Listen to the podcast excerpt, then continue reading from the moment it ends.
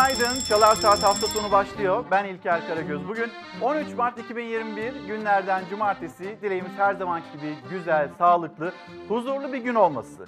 Bugün başlığımız zor ve bu başlık altında hem koronavirüs gündemini konuşacağız hem ekonomi gündemini konuşacağız. Çiftçimiz, emeklimiz, asgari ücretli, memurumuz, onların beklentileri ve yine Cumhurbaşkanı Erdoğan tarafından açıklanmış olan ekonomi reform paketi, bu paketin içerdikleri hepsini konuşacağız. Gazetelere bakacağız. Pek çok haber hazırladık sizler için ve yine bir ekonomisti ağırlayacağız. Az sonra siyaset gündemine, siyasetin konuştuğu başlıklara e, Sözcü gazetesi yazarı Deniz Zerek'le birlikte bakacağız ve yine Deniz Zerek'le Deniz abiyle birlikte bir ekonomisti ağırlayacağız. Şimdi haber yolculuğumuzu başlatalım ve ilk durağımız da Bursa olsun. Bursa Kestel'e götüreceğiz sizleri ve ilk haberimiz maalesef katliam gibi bir trafik kazası.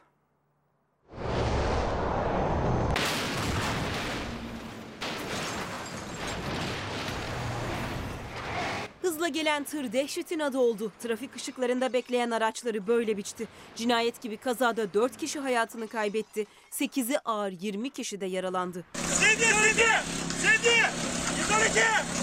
bir minibüs, bir kamyon, bir tır, bir pick-up. Tahminimiz tırın freninin patlaması sonucu olan bir kaza. Maalesef ki ölülerimiz var, yaralılarımız var. Onların yaralı olanların tamamını hastaneye sevkini yaptık. Bursa Ankara yolunda Kestel ilçesi mevkisinde saat 17.30 sularında meydana geldi o facia. İnegöl istikametinden gelen bir tır iddiaya göre fren arızası sonrası kontrolden çıktı. Önünde trafik ışıklarında bekleyen araçlara çarpa çarpa ilerledi. Bazı araçları sürükledi. Bariyerleri aşıp diğer şeride geçti. Burada zincirleme kaza var. Kestel yolu kapalı. Kırmızı ışıkta bekliyorduk arabadan. Karşı, karşı şeritten İnegöl yolundan geldi bizim üstümüze geldi işte. Biz de kırmızı ışıktaydık. Karşıdaki adamlar da kırmızı ışıktaydılardı. Zaten o arkadan koparmış bir toz duman görüyor. Bir baktık o arabalarla komple üzerimize geldi. 15-20 aracı ezen tır yaklaşık 50 metre sonra güçlükle durabildi. Kazanın ardından Bursa-Ankara yolu adeta savaş alanına döndü. Tam anlamıyla bir can pazarı yaşandı. Basri Gümüş, Ahmet Ömeroğlu ve Semih Ural kaza anında hayatını kaybetti. Ağır yaralı olarak kurtarılan bir kişi de kaldırıldığı hastanede kurtulamadı. 8'i ağır, 20 yaralı var. Çok sayıda yaralı var, ağır yaralılar var.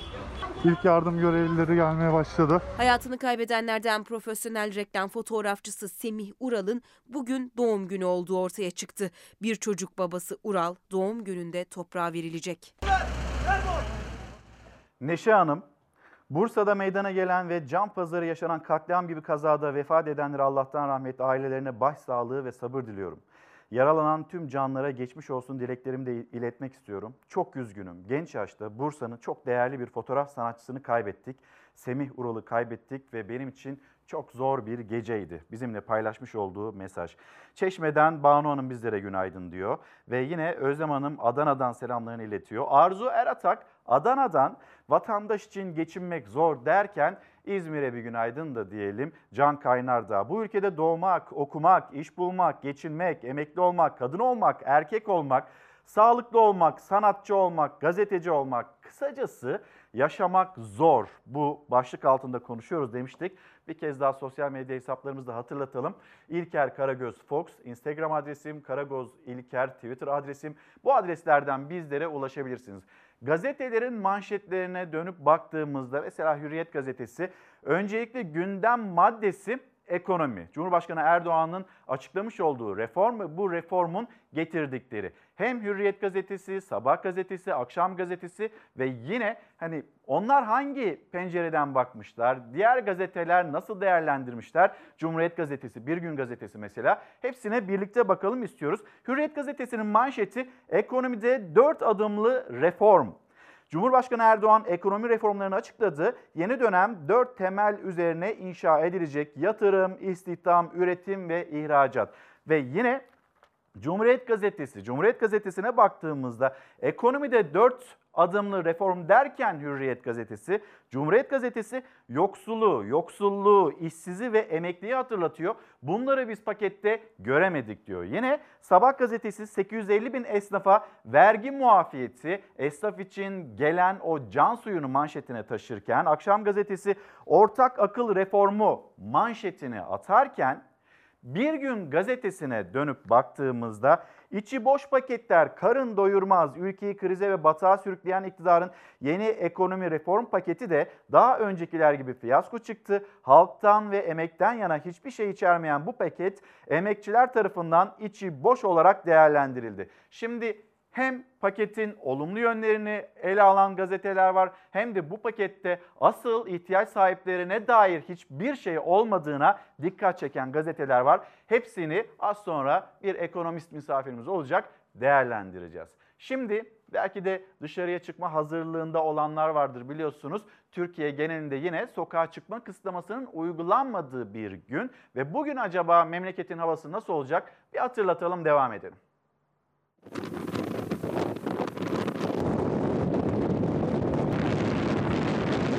Tipi yollarda mahsur bıraktı sürücüleri, fırtına çatıları uçurdu. Düşen hava sıcaklıklarıyla Mart ayını sert geçiren Türkiye, güneşli geçecek hafta sonunun ardından yeniden yağmura ve kara teslim olacak. Van Erciş'te kar ve tipi araçların ilerlemesine izin vermedi. Sürücüleri ve yolcuları kara saplanan araçlarında mahsur bıraktı. Bölgeye yönlendirilen belediye ekipleri karla kaplı yolu iş makineleriyle açtı. Sürücülerin de yardımıyla araçlar oldukları yerden kurtarıldı. Ağrı'da da durum benzerdi. Tipi Ağrı-İran karayolunu ulaşıma kapattı. Adıyaman'da ise felaketin adı fırtınaydı. Geceden başlayan fırtına iş yerlerinin çatılarını uçurdu. Özel Harekat Şube Müdürlüğü'nün uçan çatısı o sırada bahçede olan 25 yaşındaki inşaat mühendisinin üzerine düştü. Genç mühendis hayatını kaybetti. Adana ve Mersin'de seralar zarar gördü. Erdemli'de bir ev yıkıldı. Adana Kozan'da ise yıkılan ahırdaki 3 inek telef oldu. Elazığ'da da ahırlar zarar gördü. Hayvanlarımızın son hali.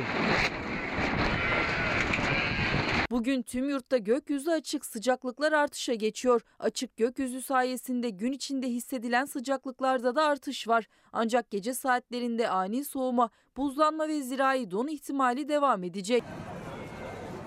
Pazar günü gün yurt genelinde açık bir gökyüzüyle başlıyor. Ancak batıda zamanla hava kapatıyor. Akşam yaklaşırken Güney Ege'de ve Akdeniz'in batısında yağmur başlayabilir. Sıcaklıklarda değişim olmasa da gün içinde hava sıcak. Akşam güneş etkisini yitirdiği andan itibarense sıcaklık hızla düşüyor. Pazar akşam yurda batıdan giriş yapan yağışlar pazartesi günü Marmara, Ege, iç kesimler ve Karadeniz'de etkili olacak. Yeni haftanın genelinde yağış geçişleri bekleniyor. Bölgesel de olsa hafta genelinde bahar yağmurları etkili olacağı benziyor. Efendim siz bize nereden günaydın diyorsanız lütfen hem günaydınlarınızı toplayalım hem de sizin gündeminizde ne varsa onları da elimizden geldiğince, dilimiz döndüğünce burada ifade etmeye çalışalım. Derya Bey günaydın. Üç yerde çılgınca bir coşku var. Bir, siyasi parti kongrelerinde lebalep tıklım tıklım hay maşallah dedirten kalabalıklar. İki, kayak merkezleri ve diskolar. Üç, market raflarındaki gıda fiyatlarında da çılgınca bir coşkunun yaşan- yaşandığını söylüyor Derya Bey. E, Meral Hanım, Meral Kurt Twitter'dan göndermiş. Zor, herkes mutsuz ve geçim derdinde diyor. Gülay Hanım, ne emekliye, ne gençlere, ne esnafa bir türlü mutlu olmak kolay değil. Her şey çok zor diyor, bunu hatırlatıyor. Yine üniversite mezunu arkadaşlarımız var, iş bulamayan arkadaşlarımız var. Ataması yapılmamış olan öğretmenlerimiz var. Onların meselelerine de değineceğiz. Ve Nermin Hanım da Instagram'dan göndermiş. Diyor ki koronayla yaşam mücadelesi çok zor. Hemen gelelim o zaman Türkiye'nin koronavirüs tablosuna hep birlikte bakalım. Test sayısı arttıkça Türkiye'de vaka sayısının da ne kadar arttığını gözlemliyoruz aslında burada tabloya baktığımızda. Test sayısı 148.856 ve vaka sayısı 14.941 neredeyse 15.000 seviyesine yaklaşmış bir vakadan söz ediyoruz. Hastanelerde tedavi görenlerin sayısı artıyor 834, vefat edenlerin sayısı 66, iyileşen hasta sayısı 11.180 olarak yansıdı Türkiye'nin koronavirüs tablosuna dün akşam saatlerinde. Bu arada yine önemli uyarılar, önemli hatırlatmalar var ve belki de Sağlık Bakanı Fahrettin Koca kendisinin ifadeleri var. 2020 yılının e, yaşattığı zorluk gibi bir zorluk olmayacak 2021 yılında. Üzerinize afiyet, koronavirüs olmuşum denilecek. Belki grip gibi de olmayacak ama yine de eskisi gibi 2020 yılı gibi geçmeyecek zaman biz bu güçlükleri yaşamayacağız dedi. Tam bir yıl sonra pandeminin e, pandemiyle geçen bir yıldan sonra kurulan cümleler böyle Sağlık Bakanı Fahrettin Koca tarafından. Yani umutlu bir tablo çiziyor ama uzmanların cümlelerine baktığımızda mesela Kayan Pala'nın dikkat çeken cümleleri var. Salgın yeni bir tepe noktasına doğru ilerliyor acil önlemler alınması gerekiyor. Bu önlemler acaba pazartesi günü yine Bakanlar Kurulu toplantısı yapılacak. Orada yeni önlemler gündemimize gelir mi gelmez mi? Akşam saatlerinde belki de Sağlık Bakanı Fahrettin Koca hani sarıdan turuncuya, turuncudan kırmızıya dönen iller vardı ya belki yeni bir tablo yine karşımıza çıkabilir ve bu tabloya bakılarak da pazartesi günü yeni yeni önlemler hayatımıza girebilir. Cumhurbaşkanı Erdoğan dün Cuma namazının çıkışında biz elimizden geldiğince gayret edeceğiz ve hani bu şekilde süreci ilerletmeye çalışacağız ama yine de önümüze gelen tabloya da bakacağız dedi. Her 100 testten 9'u pozitif çıkmaya başladı diyor Kayan Pala Hoca. Test pozitifliği %5'i geçtiyse dikkat etmelisiniz. Bu arada İzmir'de de yine vaka sayılarının %50 oranında arttığını hatırlatalım. Profesör Doktor İftihar Köksal o da diyor ki vaka sayıları 20 bini görebilir. Yani 200 bin, 200 binin üzerinde test yaptığınızda bu vaka sayısını biz günlük olarak 20 bin seviyesinde görebiliriz. Bu değerlendirmeler geliyor. Hani umutlu cümleler var. Diğer tarafta da uyaran cümleler var. Bu uyarıcı cümleler yani hepimiz aşı konusu birazdan aşı meselesine de geleceğiz. Aşı hayatımıza girdiğinde, aşılandığımızda önemli veriler karşımıza çıkıyor. Sağlık anlamında başarılı sonuçlar karşımıza çıkıyor. Ama tabii aşıyı bulabilirsek. Şimdi önce bir e, Sağlık Bakanı Fahrettin Koca'nın cümlelerine bakalım. Üzerinize afiyet sözü ve devamını nasıl getirdi? Sonra da bir aşı meselesine geri dönelim. Covid'e belki de üzerinize afiyet sözü eşlik edecek. Korku unutulup gidecek. Üzerinizde afiyet Covid geçirdim diyebileceğimiz günler yakın mı? Kulağa çok hoş geliyor. Ee, öyle olmasını umuyoruz ama görünen tablo pek öyle göstermiyor. Sahadaki durum biraz farklı. Önümüzdeki hafta bekliyorduk vaka artışlarını. Ama 2-3 gün öncesinde geldim. Vakalar artıyor, hastaneler dolmaya başlıyor. Sağlık Bakanı'nın çizdiği umut dolu tabloyu koronavirüslü hastalarla yüz yüze gelen uzmanlar çizemiyor.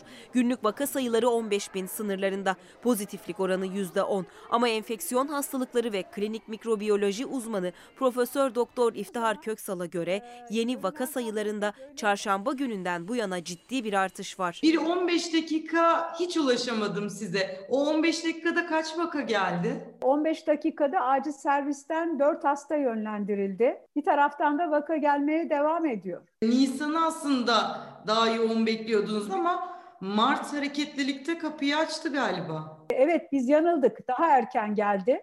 Nisan'da bekliyorduk ama şu anda vaka sayısında bir artış var. Beklenenden de erken geldi vakalardaki artış. 12 Mart tablosunda yeni vaka sayısı 14.941, vefat sayısı ise 66. Hastanelerde yatarak tedavi görmek, ventilatöre bağlı olarak süreci atlatmaya çalışmak zorunda kalan ağır hasta sayısı ise 1349. Salgının en zorlu pik dönemlerinde olduğu gibi hastalar yatak bulmakta da güçlük çekiyor. Diğer merkezlere de öyle bize gönderilen hastalardan bir kısmı kendi hastanelerinde yatak bulamadığı için gönderilen hastalar.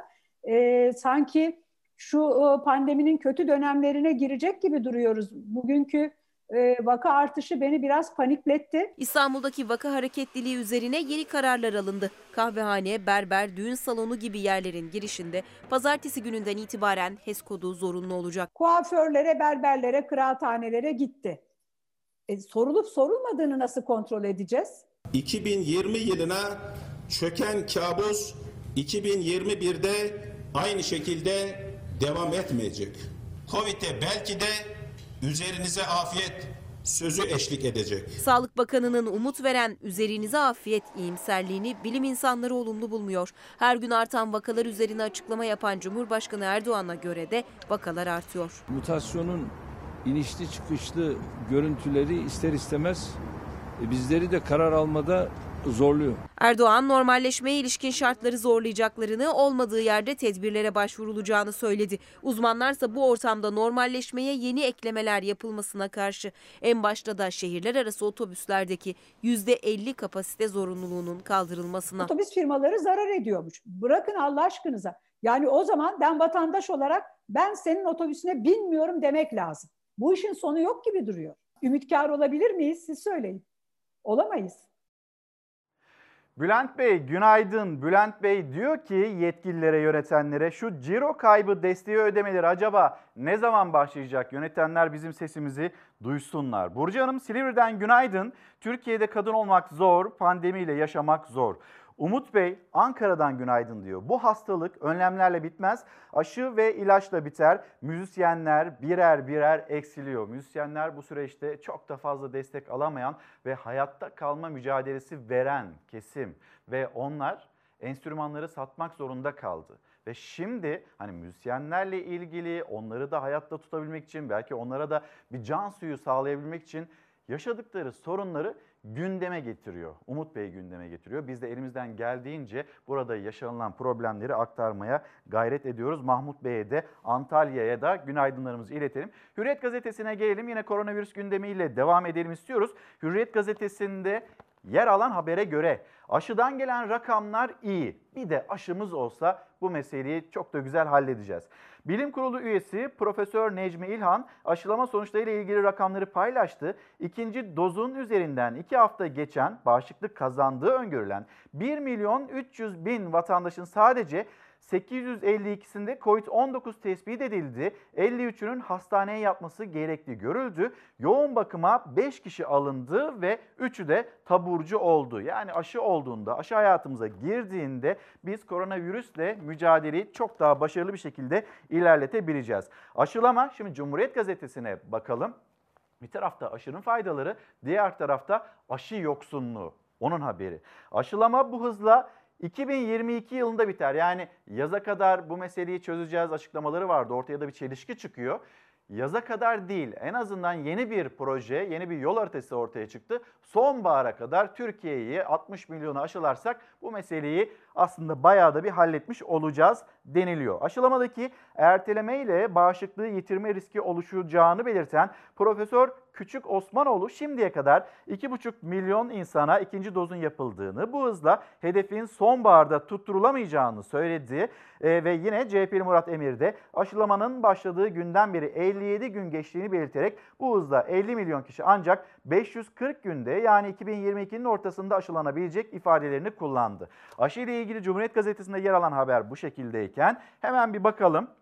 Sabah gazetesi, Sabah gazetesinde de yine aşıyla ilgili bir haber yer almakta ve deniliyor ki iki doz aşıyla sıfır entübe yani hastaneye yatışların engellenmesi mümkün olabiliyor ve Akşam gazetesi, Akşam gazetesinde çok çarpıcı bir haber var. Yani salgının üzerinden bir yıl geçmiş ama biz bu meseleyi ya doğru düzgün anlayamamışız ya doğru ifade edilememiş ya da insanlar etraflarındaki can kayıplarının hiç de farkına varamamış. Bakın pozitife geçmiş olsuna giden var hala. Yani kongreler, kalabalık kalabalık kongreler, toplantılar yapılırken belki de ona bakarak pozitife geçmiş olsuna gidenler var haberin başlığı. Eskişehir'deki filyasyon ekipleri vatandaşların virüse karşı yanlış davrandığını anlattı. Pozitif vakaya geçmiş olsun ziyaretine gidip virüs kapanlar oldu. Bir köyde bütün halk cenazeye katılmış. Daha sonra da başsağlığına gitmişler. 600 kişinin tamamı temaslıydı. Tüm köyü karantinaya almak zorunda kaldık. İşte filyasyon ekiplerinin de karşı karşıya kalmış olduğu problem bu. Yarın 14 Mart Tıp Bayramı virüsün hani bu salgının üzerinden e, bir yıl geçti. Onlar ailelerini görmeden, büyüklerini görmeden, çocuklarına sarılamadan günleri tüketti. Hastanelerde, yoğun bakımlarda inanılmaz bir mücadele. Haklarınız ödenmez denildi, alkışlandı, hakları da ödenmedi. Özlük haklarını hatırlattılar. Koronavirüs, koronavirüsün hala tartışması devam ediyor. Yasal mevzuatta var denilirken diğer yanda da yine bu bir meslek hastalığı mı değil mi illiyet bağı kurulmaya çalışılıyor. Sanki insanlar işten eve başka bir hayatları varmış gibi iş dışında ev dışında sanki bir yerlere gidilebiliyormuş gibi böyle bir illiyet bağı da aranıyor. Sağlık çalışanları o kadar mücadele verilirken diğer tarafta burnunun dikine gidenler var. Ya da pozitife, pozitif hastaya geçmiş olsuna gidenler var. Demek ki biz hala bu meseleyi anlayamamışız. Peki bu şartlar altında pandemiyle mücadele etme, pandemiyi kontrol altına alabilmek mümkün mü? İşte bunun zor olduğunu söylemek durumundayız. Gelelim aşı meselesine. Aşı ile ilgili ortaya konulan bir yol haritası var ama ortada yol haritası var kağıt üzerinde ama aşı yok. Aşı ile ilgili bu tedarik zinciri, tedarikte yaşanılan problemler nasıl bu meseleyi halledeceğiz? Muhalefetin de gündeminde olan bir konu Sağlık Bakanı Fahrettin Koca'ya yönelik eleştirilerle. Millet bulamıyor bari görsün. Aşı şu oluyor. Aşı işte bu. Bu aşı nerede? Nüfusumuzun 50 milyonluk kısmının aşısını sonbahardan önce yaparsak salgın üzerimizde ağır bir baskı olmaktan çıkacak. Biraz burnuma benim başka kokular geliyor. Yine verdiği sözü tutamama kokusu geliyor. Kış oldu ilkbahar, ilkbahar oldu sonbahar. Sayın Bakan yarın çıkıp ben 2022'nin sonbaharını kastetmiştim derse kimse şaşırmasın. Zaten bugünlük aşılama oranlarıyla 2022'nin sonbaharı da imkansız gözüküyor. Muhalefet aşı takviminin bir türlü tutturulamamasına tepkili. CHP'li Gamze Taşçıer, Sağlık Bakanı Koca'nın verdiği aşılama tarihlerini Berat Albayrak'ın ekonomi tablosuna benzetti. Şubat ayı sonuna kadar 50 milyona erişebiliyoruz. Ve bundan sonrası içinde daha bunu arttırma çabası ve gayreti içindeyiz. Nisan en geç Mayıs ayında bu aşılama sürecini tamamlayabilir olmak. Berat Albayrak'ın ünlü bir sözü vardı. Net söylüyorum. Mart'ta, Şubat'tan hatta Nisan, Mart'tan zaten iyi olacak. Aynı hikaye Fahrettin Koca da çıkıp millete aynı masalı anlatıyor. Berat Bey de ortadan kayboldu. Her gün hayatımızda yer alan Fahrettin Bey de ortadan kaybolabilir. Sağlık Bakanı'na tavsiyemiz şeffaf olarak yönetmesi bu süreci. Artık kimse inanmıyor. Neden Şubat'ta 50 milyon aşı gelecekken hala 13 milyondayız bilen yok. Anlaşmada gizli neler var bilen yok. Almanya ile olan anlaşmamız da yine devam ediyor. Rusya ile olan anlaşma da şu anda görüşmelerimiz Sağlık Bakanlıklarımızın arasında devam ediyor. Ve Çin'den de ikinci bir paketin e, gelmesi söz konusu olabilir. Eğer o konuda da mutabık kalırsak bir 50 milyon daha Çin'den alabiliriz. Biz 100 milyon doz eğer aşımız olsa bile hala dünyada 55. olacağız nüfusa göre ve 150 milyon olsa aşı 46.yiz hala. Yani dünya ne kadar tedbirini almış. Cumhurbaşkanı Erdoğan Çin'den 50 milyon doz daha aşı alabiliriz dedi ama anlaşması yapılan Mart başına kadar çoktan gelmiş olması gereken 50 milyon doz aşının tamamı gelmedi daha. Muhalefet aşı takvimi kadar mutant virüse rağmen yapılan ve yapılacak olan kongrelere de tepki gösterdi. Maşallah, barekallah. Recep Tayyip Erdoğan'ın izini sürmek istiyorsanız Türkiye haritasının kırmızı bölgelerine bakabilirsiniz. Neresi kırmızıysa bilin ki Recep Tayyip Erdoğan oradan geçmiştir. Efendim şimdi bir ekonomi haberiyle devam edelim. Sözcü gazetesi yazarı Deniz Zeyrek, Deniz abi de geldi. Sonrasında biraz dış politikaya bakacağız, biraz iç politikaya bakacağız. Bir gündem değerlendirmesi. Sonra yine burada ekonomiyle ilgili bir ekonomist misafirimiz olacak. Kendisini ağırlayacağız. Önce hani çok konuşuyoruz ya çiftçi maliyet baskısı altında mazota bakıyoruz, gübreye bakıyoruz. Çiftçi üretiyor, alın teri döküyor ama bir türlü kazanamıyor. Kim kazanıyor? Aracılar mı? O mu? Bu mu? Bir, bir tekelleşme. Bu tekelleşmeye de itirazları var. Çiftçi yaşadığı problemler hatırlatalım. Sonra da Deniz abiyi burada ağırlayayım. Her yıl maliyeti biraz daha artan ancak karşılığında karı azalan çiftçi borcu borçla kapatıyor. Öyle ki çiftçilerin finansman kurumlarına ve piyasaya olan borçları 205 milyar liraya ulaştı ve artık birçoğu borcun borcunu bile ödeyemez, tarlasını ekemez durumda. Çiftçilerin net gelirleriyle kısa vadeli borçların el ele baş başa durumunda olduğunu, bunun ise artık sürdürülebilir olmadığını görüyoruz. İyi Parti Kalkınma Politikaları Başkanlığı'nın araştırma raporuna göre çiftçi ektiği ürünün hasadının değil ödeyemediği borcun derdinde. Rapora göre çiftçinin bankalara olan borcu 2020-2021 Ocak döneminde %17 arttı. Yaklaşık e, 142 milyar lirayı geçti, 143 milyar seviyesine geldi. Bu borçların içerisine Tarım Kredi Merkez Birliği borçlarını ve piyasaya olan 50 milyarlık borçları da eklediğimiz zaman toplam borçların 205 milyar lira seviyesine geldiğini görüyoruz. Kısa ve orta vadedeki kredi kullanımlarıyla toplam takipteki borç tutarı 7.7 milyar lira civarında arttı. Çiftçilerin finansman kurumlarına olan borçları ise 155 milyar liraya ulaştı. İyi Parti Tarım ve Kırsal Kalkınmadan sorumlu Başkan Yardımcısı Ergin Kahveci'ye göre borcun gelirden yüksek olması çiftçi için üretimden çekilmek demek. Çiftçilerin işletme sermayesi borçları toplam ihtiyaçlarının %25'ini geçtiği takdirde üretim sürdürülebilir olmaz. Ya işletmelerin kapasite kullanım oranları düşer ya da çiftçiler üretimden çıkmak zorunda kalır. Çiftçinin borç yükünü artıran girdi maliyetleri düşmüyor. Destekleri de geriden alan çiftçi ya borcuna borç ekliyor ya da toprağını ekmiyor. Her şeye rağmen eken geliri gideri ucu ucuna yetiriyor. Ekmekten vazgeçen de borcunu kapatmak için bankalara sarılıyor. Sözcü gazetesi yazarı Deniz Zeyrek şu anda yanımda. Deniz abi günaydın. Günaydın. Hoş geldin. Şimdi bugün başlığımız zor. Hani zorla başlayıp cümleni nasıl devam ettirirsin? Zor dostum zor. Zor dostum zor. Hangisi zor? Geçinmek mi zor? Koronavirüsle mücadele mi zor? Çiftçinin, esnafın, asgari ücretlinin, emeklilikte yaşa takılanın durumu mu zor? Ben aslında söyledim hepsini? Hepsini söyle. Tamam sen de biraz söyle hepsini ben Yaşama- söyledim. Yaşamak zor. Yaşamak zor. Yaşamak yani zor. bu koşullar altında yaşamak zor gerçekten. Ee, baktığın zaman e, daha da zor olanı bütün bunlara e, bu saydıklarının yokmuş gibi davranmak zor. Yani senden beklenen bu. Ee, Biz gazetecilerden özellikle beklenen bu. Bu saydıkların bu memlekette yaşanmıyor gibi gazetecilik yapmamız lazım. O da zor. Onda e, yaptığında ne olmuyor? Gazetecilik olmuyor, halkla ilişkiler oluyor. Şimdi Deniz abi, ekonomiye döneceğiz. Az sonra seninle beraber bir misafirimiz olacak ya.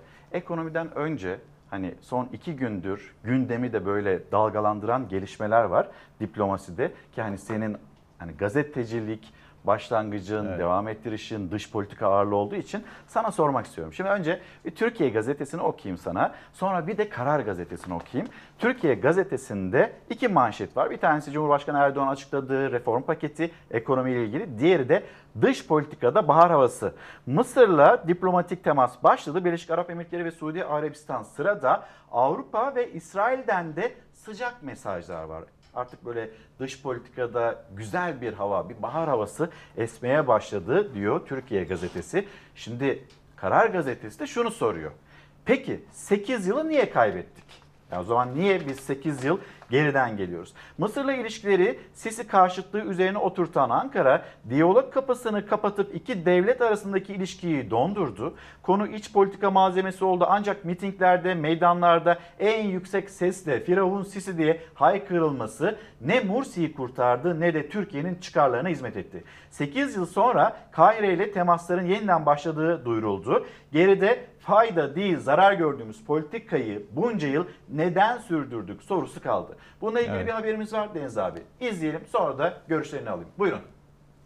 Tabii gönlümüz özellikle ister ki yani Mısır'la olan bu süreci çok daha güçlü bir şekilde devam ettirelim. Onun için de yapılan bu siyasi görüşmeler netice verici olduktan sonra biz bunu çok daha ileri kademelere taşırız. Cumhurbaşkanı Erdoğan, Mısır'da darbeyle iktidarı ele geçiren Sisi yönetimiyle 8 yıl sonra kurulan ilk resmi teması bu sözlerle değerlendirdi. Sadece Kahire ile değil, İsrail'le de görüşmelerin başladığı ortaya çıktı.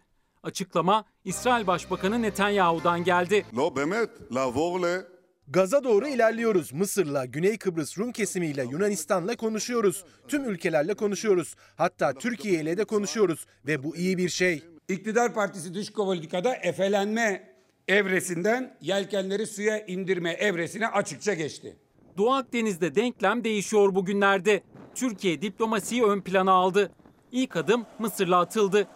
Geçtiğimiz Ağustos ayında Yunanistan'la münhasır ekonomik bölge anlaşması imzalayan Kahire ile yakınlaşma süreci başladı. Herhalde Mısır halkını Yunanistan'ın yanına yerleştirmek mümkün değil. Hiçbir zaman biz Yunan halkıyla Mısır halkının özdeş olacağına inanamayız. Hayırdır Sayın Erdoğan?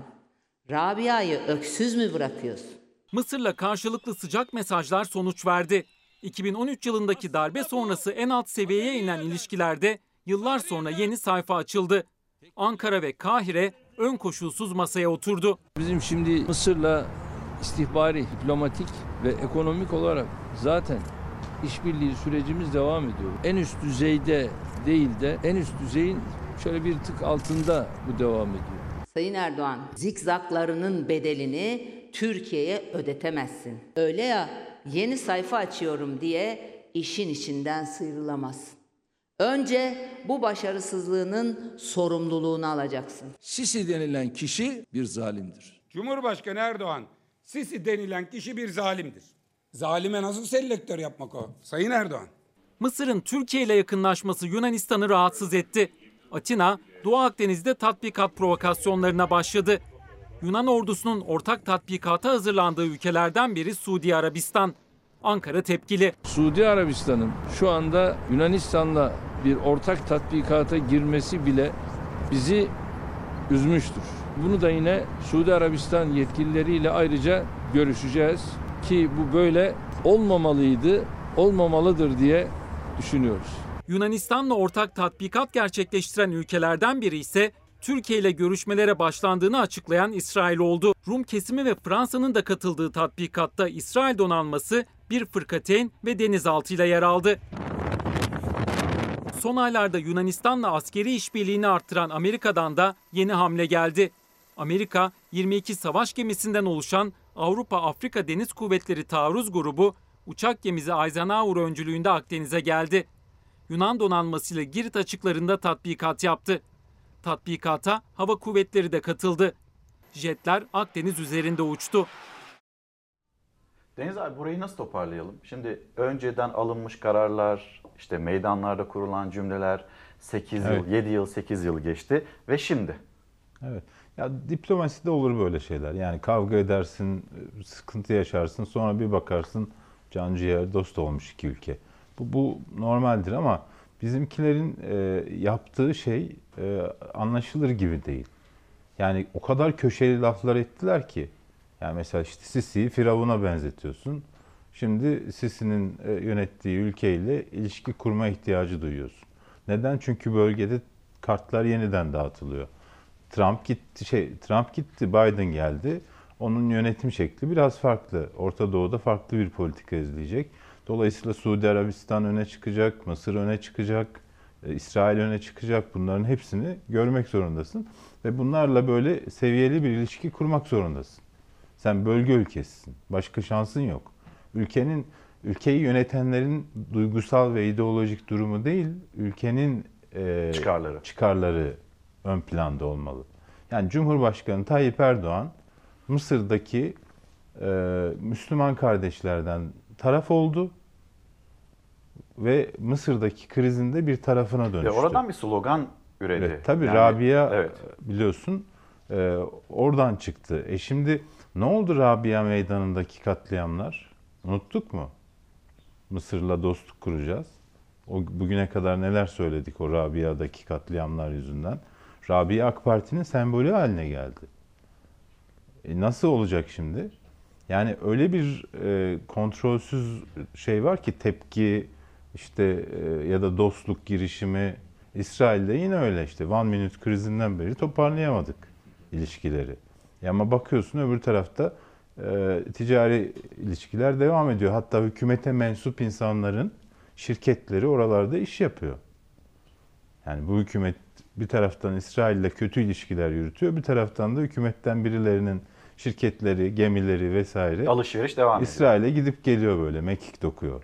E şimdi bu ne perhiz, bu ne lahana turşusu. İşte Suudi Arabistan yani Türkiye'nin geçmişte en önemli sorunlarından biri rabıtaydı.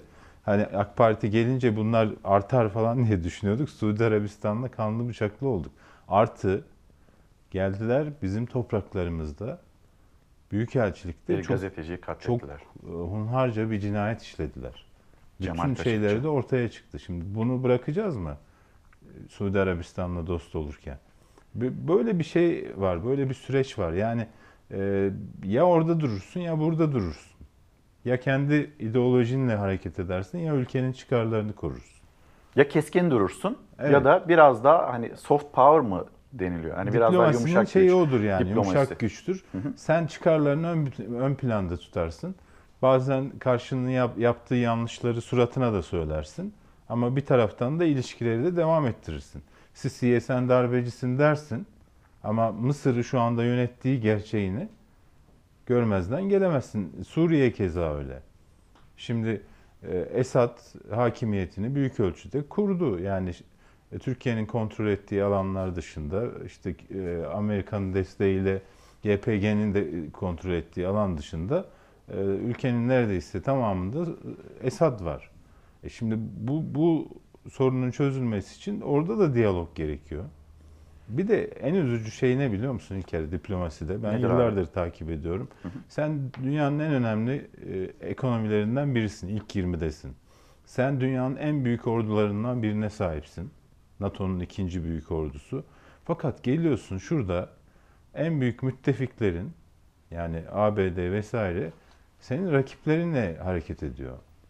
Yani terör örgütüyle birlikte oluyor. Yani düşünsene Amerika Birleşik de şu sorunun cevabı önemli. Amerika Birleşik Devletleri niye müttefikini değil de terör örgütünün şey yapıyor? Destekliyor. Türkiye gibi Silah büyük bir ülke desteği veriyor. dururken Amerika Birleşik Devletleri niye Akdeniz'de Rumlarla işbirliği yapıyor? Ya da Mısır ya da Suudi Arabistan ya da Katar bunlar Türkiye dururken niye Rum kesimiyle e, işbirliği yapıyor? Niye onlarla tatbikat yapıyor? Bu, bu sorunun cevabı önemli. Yani Türkiye'yi öyle bir içine kapattılar ki Türkiye yani ba- başını öyle bir kuma gömdü ki herkes bize düşman. Peki Deniz abi buradan çıkış, buradan dönüş, diplomasiyi yeniden rayına oturtma Doğru. zor mu kolay mı? Ee, çok kolay aslında. Yani şu anda da yapılan o. Ben ben bu yapılan eleştirmiyorum bu arada. Doğru, doğru olan Olması yapılıyor. gereken bu. Olması gereken bu ama yani 8 yıldır bu ülkenin bütün diplomatik ilişkilerini niye be- berbat ettiniz? Bu da bu sürecin doğru sorusu. Tabii. Yani niye bu hale getirdik? Bizim yani öyle bir gün geldi ki 170-180 ülkeyle diplomatik ilişkin var. 60'a yakın ülkeye vizesiz seyahat yapıyorsun vesaire. Ama bir gün geliyor e, güney sınırından aşağıya gidemiyorsun. Komşularla sıfır problemden, komşularla sıfır, Sıfır çözüme. evet sıfır Ha, komşuya sıfır geldik. sıfır komşuya. Yani bu, bu, bu nasıl oldu böyle? Hala da o dil kullanılıyor biliyor musun? Hala herkes düşman. Avrupa düşman, Amerika düşman. işte Mısır düşman, Suudiler düşman, Yunan düşman. Yani bu, bu, söylem devam ettiği müddetçe sen ne dışarıdan yat- yatırımcı getirebilirsin, ne Türkiye'yi yeniden dünyaya entegre edebilirsin. Bu o kadar açık bir şey ki senin ne doğal gazın var, ne petrolün var, ne başka bir şeyin. Sadece dinamik bir gücün var, genç nüfusun var, üret, üretkensin, iş adamların çok böyle şey e, atak. Şimdi bunları kullanabilmen için sınırlarının dışına açılabilmen lazım. Bu da ancak iyi diplomasiyle yapılır. E, gelinen nokta doğru ama geçmiş 7-8 yılda ortaya konulan ideolojik dış politika yanlış. Yani biz eskiden krizli tarafların arasında durur, onların arasını bulurduk. Ama uzun zamandır hep o taraflardan birinin yanında durup ötekiyle savaşıyoruz. Ve e, durum ortada. Deniz abi, e, Sayın Meral Akşener, İyi Parti lideri, e, dün Habertürk Televizyonu'ndaydı. Habertürk Televizyonu'nda işte gazetecilerin sorularını yanıtladı ve hani hafta başında 8 Mart günü e, İstanbul Büyükşehir Belediye Başkanı Ekrem İmamoğlu'nun e, atmış olduğu bir tweet, sosyal medya paylaşımı bu soru kendisine tekrar soruldu. Bir de Cumhurbaşkanlığını ister misiniz, aday olmayı ister misiniz? Bununla ilgili de önemli çarpıcı bir cümlesi var. Hemen bir aktaralım. Arkadaşlarımız ikimiz de aynı yerde e, söylenmesinin e, çok doğru olmadığına kanaat ettiler. Siyasette özen göstermek gerekir. Siyasette empati yapmak gerekir. Mesela e, Pervin Buldan Hanım'la ağaç dikmesine yönelik bizim partimizden herhangi bir incitici cümle çıktı mı? Hayır. Hani benim gönlümün alınma ihtiyacı yok. Küstüm ver misketlerim gibi bir durumumuz yoktur. Onu değil de şöyle Fakat efendim mesela. e, empati e, olması çok e, önem arz etti ortaya çıktı. Bizim HDP'ye yönelik tutumumuz belli. Davranışımız belli. e, tanımımız belli. HDP'nin PKK ile olan bu ünsiyetine, bu e, ilişki biçimine bir kere e, mesafe koyması gerektiğini, bu mesafeyi tescil etmesi gerektiğini ve Türkiye'nin partisi olma yolunda yürümesi gerektiğini herkes söylüyor. Biz de söylüyoruz. Hepimize sorulsa Cumhurbaşkanı seçilmeyi ister misin? Elbette isteriz. Çok şerefli bir şey bu. Ve çok iyi işler de her birimizin yapacağı kesin. Orada da bir sorunumuz yok. Ama elim o kadar e, iyi bir durumda ki. Çünkü ben adayım ve o adaylığa yönelik böyle altyapı çalışmalarına yönelik toz zerresi kadar bir çalışmam, davranışım yoktur. Seçmenin ha bundan biz e, yol yürüyebiliriz dediği bir arkadaşla, bir insanla neyse e, yürünmesi faydalı olabileceği şeklinde. Ama bunu ben ne Sayın Kılıçdaroğlu'yla o kadar zamandır görüşüyoruz. Ne Sayın Ali Babacan'la, ne e, Sayın Temel Karamollaoğlu'yla, ne de Sayın e, Ahmet Davutoğlu'yla görüşmedim. Çünkü bugünden bunların konuşulmasının doğru olmadığına inanıyorum ben. Engin Bey, günaydın. Engin Güner siyaseti çok doğru okuyan bir isim kendisi. Hem sana hem de bana günaydın demiş Günaydın. Engin Bey. Aynı zamanda da etiketimize katkı vermiş. Diyor ki Engin Bey, deneme yanılma politikası maalesef Türkiye'ye çok şey kaybettirdi. Eski güvenli güveni kazanmamız zor. Dünyada bunlar bağırır çağırır ama sonunda vazgeçer algısı oluştu. Nereden baksan zor diyor. Deniz abi ne dersin Sayın e, Akşener'in cümleleriyle ilgili? Ee, Valla çok düzgün bir noktada duruyor.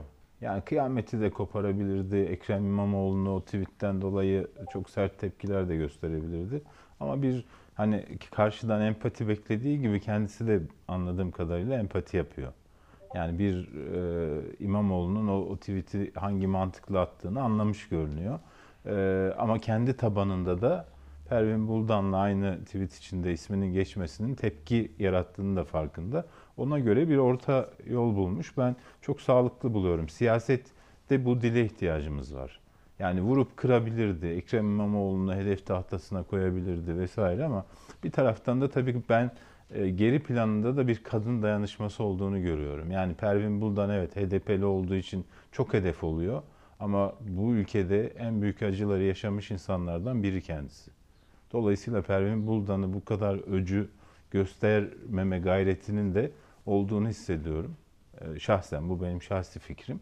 Ee, Karşılıklı bir empati var. Siyasette de en yoksun kaldığımız şey empati. O açıdan e, ben takdir ettim yani böyle bir düzgün bir cevap vermesini. Cumhurbaşkanlığı meselesinde de ben aday olacağını düşünüyorum. Ee, Hani muhalefet ortak aday çıkarırsa ancak e, olmaz ama e, sanki böyle işin sonunda herkes adayını çıkaracak. Asıl koz ikinci turda paylaşılacak böyle bir eğilim var gibi. E, Meral Akşener dün e, bu sorular sürekli hani gündem olunca biraz daha uzaklaştırmaya çalıştı. Ya arkadaşlar dedi hani ya sürekli bunu soruyorsunuz. Mesele bu değil ki. Vatandaş bununla ilgilenmiyor ki. Vatandaş asıl ekonomiyle Tabii, ilgileniyor tabii. dedi. Gittiğim şeyde bakkallarda, esnafta, şurada burada siz Cumhurbaşkanı olun demiyorlar ki. Millet kendi sorunlarını daha yapamadığını anlatıyor. Deniz abi şimdi bir mola verelim. Efendim şimdi bir mola vereceğiz. Döndüğümüzde de Cumhuriyet Halk Partisi Genel Sekreteri e, Selin Sayek Böke. Kendisi aynı zamanda bir ekonomist. Az sonra kendisini ağırlayacağız. Dün bir reform paketi açıklandı. O pakette kendisinin gördükleri nedir? Hani siyasetçi olarak ve ekonomist olarak gördükleri nedir? Değerlendirmesi nedir? Kimler dışarıda kaldı? Nasıl bir formül bulunmaya çalışılıyor? 18 yıl sonra konuşmak istiyoruz. Bir mola verelim. Hemen dönüşte buluşalım. Günaydın. Çalar Saat hafta sonu devam ediyor. Bir misafirimiz olacak demiştik. CHP Genel Sekreteri Selin Sayek Böke, kendisi aynı zamanda bir ekonomist. günaydın. Günaydın. Hoş geldiniz. Hoş bulduk. Ee, Günaydın. Deniz abi bir kez daha sana da günaydın. Bu arada bize günaydın diyen Umay var. Umay bir fotoğraf göndermiş. Az sonra onu da seninle paylaşmak istiyorum. Her hafta sonu ekran karşısına geçiyor. 2 yaşında Umay. İşte bazen simit uzatıyor. Bazen şimdi de e, elinde Bodrum mandalinasına bayılıyormuş. Birazdan fotoğrafını da göstereceğim. Onu uzatmış. Biz almıyoruz diye de üzülüyormuş. Kırmayalım. Umay'ın da birazdan fotoğrafını paylaşalım. Selin Hanım bir reform paketi açıklandı Cumhurbaşkanı Erdoğan tarafından. Bu reform paketiyle ilgili Erdoğan açıklamaları var, liderlerin açıklamaları var, e, ana muhalefetin, muhalefetin açıklamaları var. Bir hemen hatırlatalım sizlere o paket neyi içeriyor, liderler, muhalefet nelere itiraz etti, neler var neler yok. Aktaralım sonra sohbetimize başlayalım. yaklaşık 850 bin esnafımızı gelir vergisinden muaf tutuyor, beyan yükümlülüklerini de kaldırıyoruz.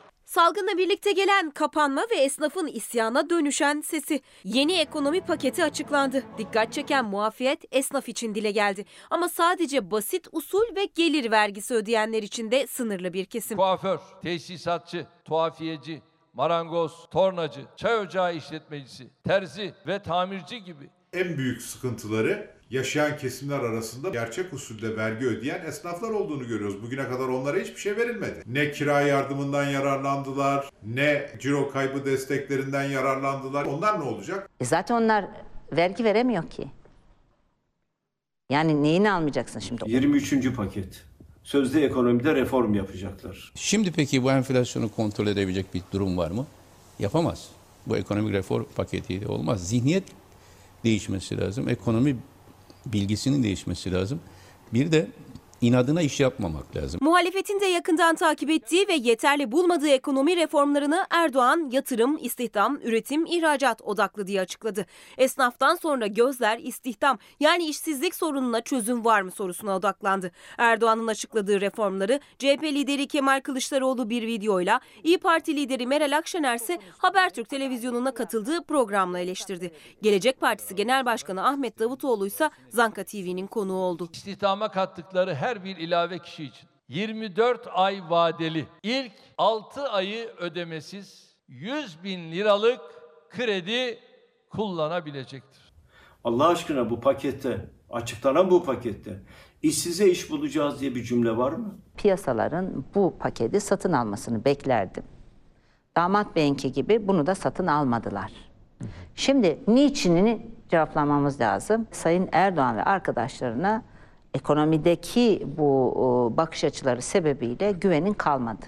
Türkiye'nin 95 milyar döviz rezervi, net döviz rezervi olsa bugün açıkladığı ekonomik reform paketine olma, ihtiyaç olmadan da ihtiyaç ona zaten var da hani kendisi ufak revizyonlarla yürütebilirdi gemi. Gemi yürütecek şey yok. Niye yok? Çünkü döviz e, Merkez Bankası rezervleri tükendi. Enflasyon için Erdoğan yine tek haneli rakamları işaret etti. Kamuda israfı önleme hedefini açıkladı. İsrafa kesinlikle tahammülümüz olmadığı için kamuda taşıt alımı ve kiralanması, temsil ve ağırlama gibi harcama alanlarına sınırlamalar getiriyoruz. Hiçbir pa- Osmanlı padişahına nasip olmayan saraylarda oturuyorlar. Ona yakın sarayda oturuyorlar. Peki bu saraylarla ilgili tek cümlelik tasarruf var mı? Yok. Hadi onlardan da vazgeçtik. Beşli çeteye dünyanın parasını ödüyoruz. Oradan bir tasarruf var mı? Oradan da yok. Daha yeni zarar eden e, Türk Hava Yolları pek çok lüks arabaya ihaleye çıktı, imzaladı. Şimdi bunlar gerim kalacak. Döviz cinsi borçların toplam borç stoku içerisindeki payını düşürüyoruz. Ağırlıklı olarak kendi paramızla borçlanacak Türk lirası cinsi senetleri kullanacağız. Bireysel emeklilik sigortasının 18 yaş altı içinde mümkün olması, kamu görevlilerinin görevleri dışında en fazla bir kurumun yönetim kurulunda yer alması, dijital para için harekete geçilmesi reform paketinden çıkan diğer düzenlemeler oldu. İyi Parti lideri bireysel emeklilik sigortası için belirlenen kaynaklara dikkat çekti. Ama ben mesela varlık fonunu ortadan kaldırıyoruz. Hepsi elindekilerini de hazineye e, geçiriyoruz ve denetim altına alıyoruz diye bir cümle beklerdim. Olmadı. Fe, Fersan Bey günaydınlar Selin Hanım. Fersan Bey şunu yazmış. Ekonomi e, ile ilgili bir paket açıklanmış. Okudum okudum emeklilerle ilgili hiçbir şey göremedim. Hmm. Hani hangi kesimlere dair geldi bu mesaj, kimleri içeride kapsadı, kimleri dışarıda bıraktı. Onu gazete turuyla hemen size göstereceğim. Umay'dan söz etmiştim ya bir Umay'ı e, ekranlara yansıtalım. Umay'a bir günaydın diyeyim 2 yaşındaki Umay'a. Her hafta sonu bizim müdavim izleyicilerimizden Umay Oğuzoğlu ve e, işte şu anda da elinde bir mandalina suyu var. Bayılıyormuş mandalina suyuna. Kahvaltısını yapıyor ve kahvaltısını yaparken de bize de uzatıyor Deniz abi. Biz almadığımız için de üzülüyor. Umay'cığım günaydın. Seni çok seviyoruz. Günaydın İyi ki abi. varsın. Sana da selamlarımızı iletmiş oldum. Selin Hanım Ekonomide 4 adımlı reform Hürriyet gazetesinin manşeti. Yatırım, istihdam, üretim, ihracat. 4 temel. Ee, Cumhuriyet gazetesine baktığımızda yoksul, işsiz ve emekli yok bu paketin içinde. Farklı bir bakış açısı. Sabah gazetesi 850 bin esnafa vergi muafiyeti diyor. İnsan haklarından sonra ekonomi paketi de devrim gibi bir paket. Akşam gazetesi ortak akıl reformu manşetiyle çıktı bugün okurların karşısına. Bir gün gazetesi de içi boş paketler karın doyurmuyor. Halktan ve emekten yana hiçbir şey içermeyen bu paket emekçiler tarafından içi boş olarak değerlendirildi. Peki sizin değerlendirmeniz nasıl? Ee, Buna reform denmeyeceği açık. Ee, Bir kere şunu söyleyelim. Türkiye'nin acil çözülmesi gereken e, ekonomik sorunları var. Bir buhranın içerisindeyiz. Bu buhranı nereden tarif ediyoruz biz? 10 milyon kişi işsiz. Ee, Resmi rakamlara göre 16 milyonu aşkın insan yoksul. Esnaf 100 bin esnaf kepenk kapatmış vaziyette. Dolayısıyla bütüne baktığımız zaman ağır bir buhran halinin ve kitlesel işsizlik yaratan bir krizin içerisindeyiz. O zaman şu soruyu sormak gerekiyor bu reform paketine bakarken. Bu reform paketinin içerisinde işsizin adı geçmiş mi? Bırakın işsize çare olmasını. işsizlik olduğuna dair bir tespit dahi yok zaten paketin sunumunda veyahut da baskılı Ama işsizlik halinde. düşüyor. TÜİK İstihdamı açıkladı. artırmak için e, 100 bin lira kredi vaat ediliyor her e, yeni istihdam için. Ee, onu ben şöyle tercüme edeyim. Yeterince borçlu değildiniz, biraz, Biraz daha, daha borç borç, vereceğiz, e, işlerinizi halledeceğiz diyor iktidar. Dolayısıyla şunu söyleyelim, yani hep sözde yapılan işler var. Eyleme bakmamız gerekiyor. Eyleme baktığınız zaman da bu reform paketinin içerisinde yapılacağı iddia edilen her şeyin tam tersinin yapıldığına şahit oluyoruz. Yani Neler onlar? bu e, mesela diyor ki kamu alım ihalelerini bundan sonra farklı yapacağız diyor. Daha iki gün önce Türkiye Büyük Millet Meclisi'nden bir torba yasa geçti ve o torba yasanın içerisinde bir madde yasalaştı. Madde şunu söylüyor. Mart itibariyle yapılmış olan, henüz uygulamaya geçmemiş olan ihalelerde geriye dönük yani ihale yapılmış bir kural içerisinde birisi de o kural bütününe göre ihaleyi kazanmış. Şimdi geri dönüyoruz, ihalenin kuralını değiştiriyoruz. Şimdi kurallar o gün farklı olsaydı belki başkası ihaleyi kazanacaktı. Bu esasına geriye dönük oyunun kuralını değiştiren bir tavır bugün söylenen her lafı hem boşa çıkartıyor hem de kamu ihalesinde bugün kanunu değiştirirsiniz ama uymayıp yarın başka bir torba yasayla Vardır belki delersiniz. birilerine yarayacaktır. Yani bu- bu- Mutlaka somut- öyledir. Somut bir olay üzerinden yapılmış. Mutlaka öyledir ama zaten meselemiz bu değil mi? Tekil, keyfi, ortaya çıkan birilerine fayda sağlamak adına yasaları delip geçmekle ilgili hiçbir tereddüt duymayan bir siyasi anlayış var iktidarda. Dolayısıyla da sözde ifade edilen veyahut da adına reform paketi denilerek süslü sunumlar yapılan hiçbir şeyin anlamı yok. Çünkü eylemde atılan adımlar bu yazılanların gerçeğe dönüşmeyeceğini, birine uygundur, bunu da burada böyle yapı verelim diyen bir zihniyetle delinip geçileceğini Mesela söylüyor. küçük esnaf Buyur abi düzenlemesini nasıl buldunuz? Se- 850 bin esnafın vergileri. Ben de bir ek yapayım ya. Hiçbir olumlu bir şey yok. Evet. Geç kalmış. Yani 850 bin esnafın rahatlatılması gerektiği açık. Biraz önce de söyledik. Yani Türkiye'nin bugün hangi sorunları acil çözülmeli? Buna ayrıca reform da denmez. Yani bugün Bir bir, pansuman çözümü. ihtiyacı var. Bir Evet. sorunun çözümü. Reform dediğiniz şey esasında düzeni değiştirmeye dönük atılacak adımlar bütünüdür. Şimdi böyle baktığınız zaman evet esnafın acil bir paket ihtiyacı var. Peki bugüne kadar niye beklendi? Ya hatırlayın bugüne kadar esnafa verilmiş olan paket 7 milyar liraya yakındı. Oysa ki faizlere Ocak ayında bütçeden ödenmiş olan para 21 milyar liraydı. Şimdi zaten hiçbir şey yapılmamış, esnaf kepengini kapatmış, batmış, vergi ödeyebileceği geliri kalmamış. Şimdi siz zaten. diyorsunuz ki evet, şimdi siz diyorsunuz ki ya geliriniz kalmamış Neyse, olabilir ama Boş, borçlanmayacak. Yani Bugüne kadar vergi borçlu. borçlandırdılar. Ee, Evet. Bugüne kadar borçlandırdılar. Dolayısıyla bu hani hiçbir çözüm üretmeyecektir. Elbette ki e, yapılması gereken adımlardan biri esnafa dönük politika uygulamaktır. Ama maalesef çok geç kalındığı için korkarım Şöyle ki etkisi zayıf olur. e, Mesela reform hani 2001 krizinden sonra yapılanlara reform dedik hepimiz. Oldu da zaten. Hı hı. Hani AK Parti de geldi onun üzerine Hı hı. e, mali disiplin, işte kurallara bağlı kalarak vesaire ciddi bir toparlanma yaşadık. Burada mesela ne olması gerekirdi? Siz hani istemi istemiyoruz bunu diyorsunuz ya. Hı. Yani ne istiyorsunuz? Ne yapmak gerekirdi? Şimdi siyasi anlayışın değişmesi gerek. En büyük reform bu iktidarın değişmesi olacak. Neden derseniz çünkü bu iktidarın esasında işte 23 tırnak içerisinde reform paketiyle 19 yıldır açıkladıkları bir yana, yaptıkları bir yana. Dolayısıyla bu iktidarın anlayışının esasında artık iktidarda olmaması gerekiyor. Anlayıştan kasıt ne? Şimdi kamu kaynakları ele geçtiği zaman iktidarlar bir siyasi tercih kullanırlar. Bu kaynağı kimden yana kullanacağınızı. Demin de sordunuz ya emekli yok içinde, Evet. çiftçi yok içinde, işsiz yok içinde. Dolayısıyla e, esasında kitlesel olarak halk yok içerisinde. Şimdi kamu kaynaklarını halktan yana mı kullanmayı seçersiniz yoksa bir grup imtiyazlı azınlıktan yana mı? Hani dediniz ya demin vardır birinin ihtiyacı. Ona da ona göre bir ihale değişikliği yapılmıştır. Şimdi bu bir siyasi tercihtir. Bu iktidarın siyasi tercihi de bu konuda nettir. Dolayısıyla değişmesi gereken bu siyasi tercihtir. Yani kamu kaynaklarını kullanırken o kamu kaynaklarını halktan yana kullanmayı seçecek bir iradenin ve anlayışın iktidara taşınması gerekir. Reform bu olur.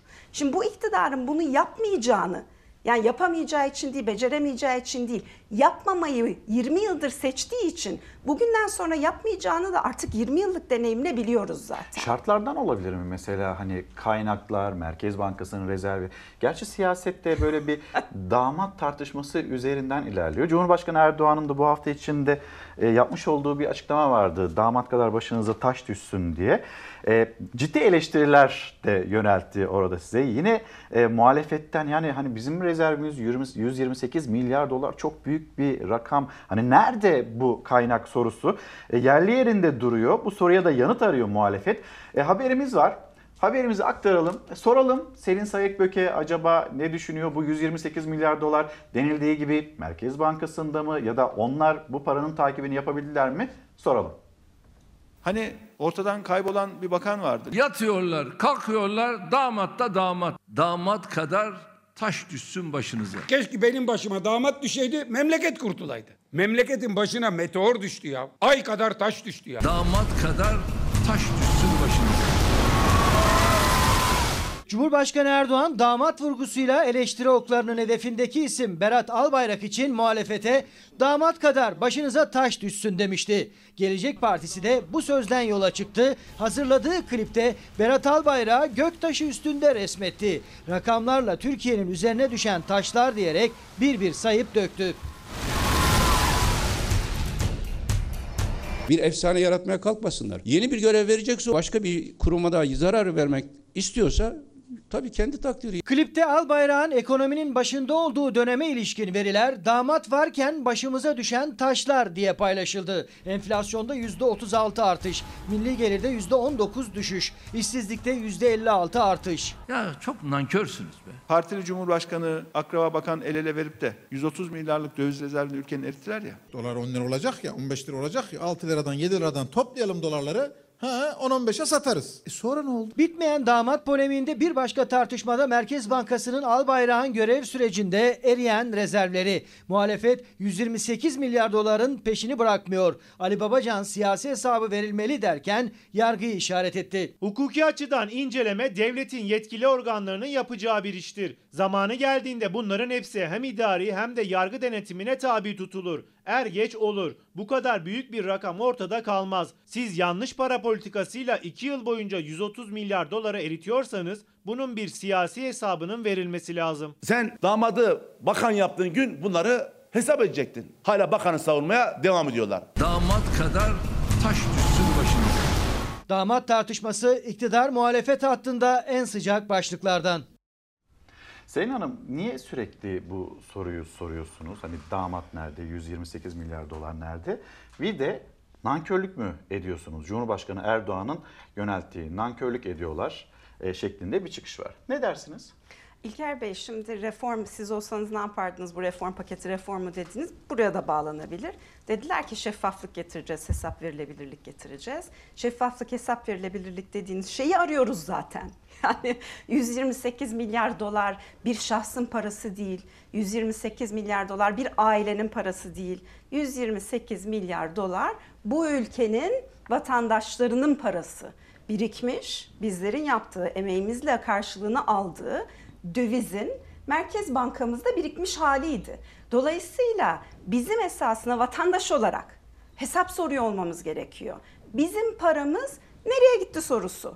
Bundan daha doğal bir demokratik soru olamaz. Zaten demokrasinin temelidir bu. Çünkü yere bu, gitmedi diyor bu bir bütçe hakkıdır. Burada Şimdi- diyor hazinede duruyor, orada duruyor diyor. Şimdi Deniz abi muhalefete baktığımızda e, TÜİK açıkladı.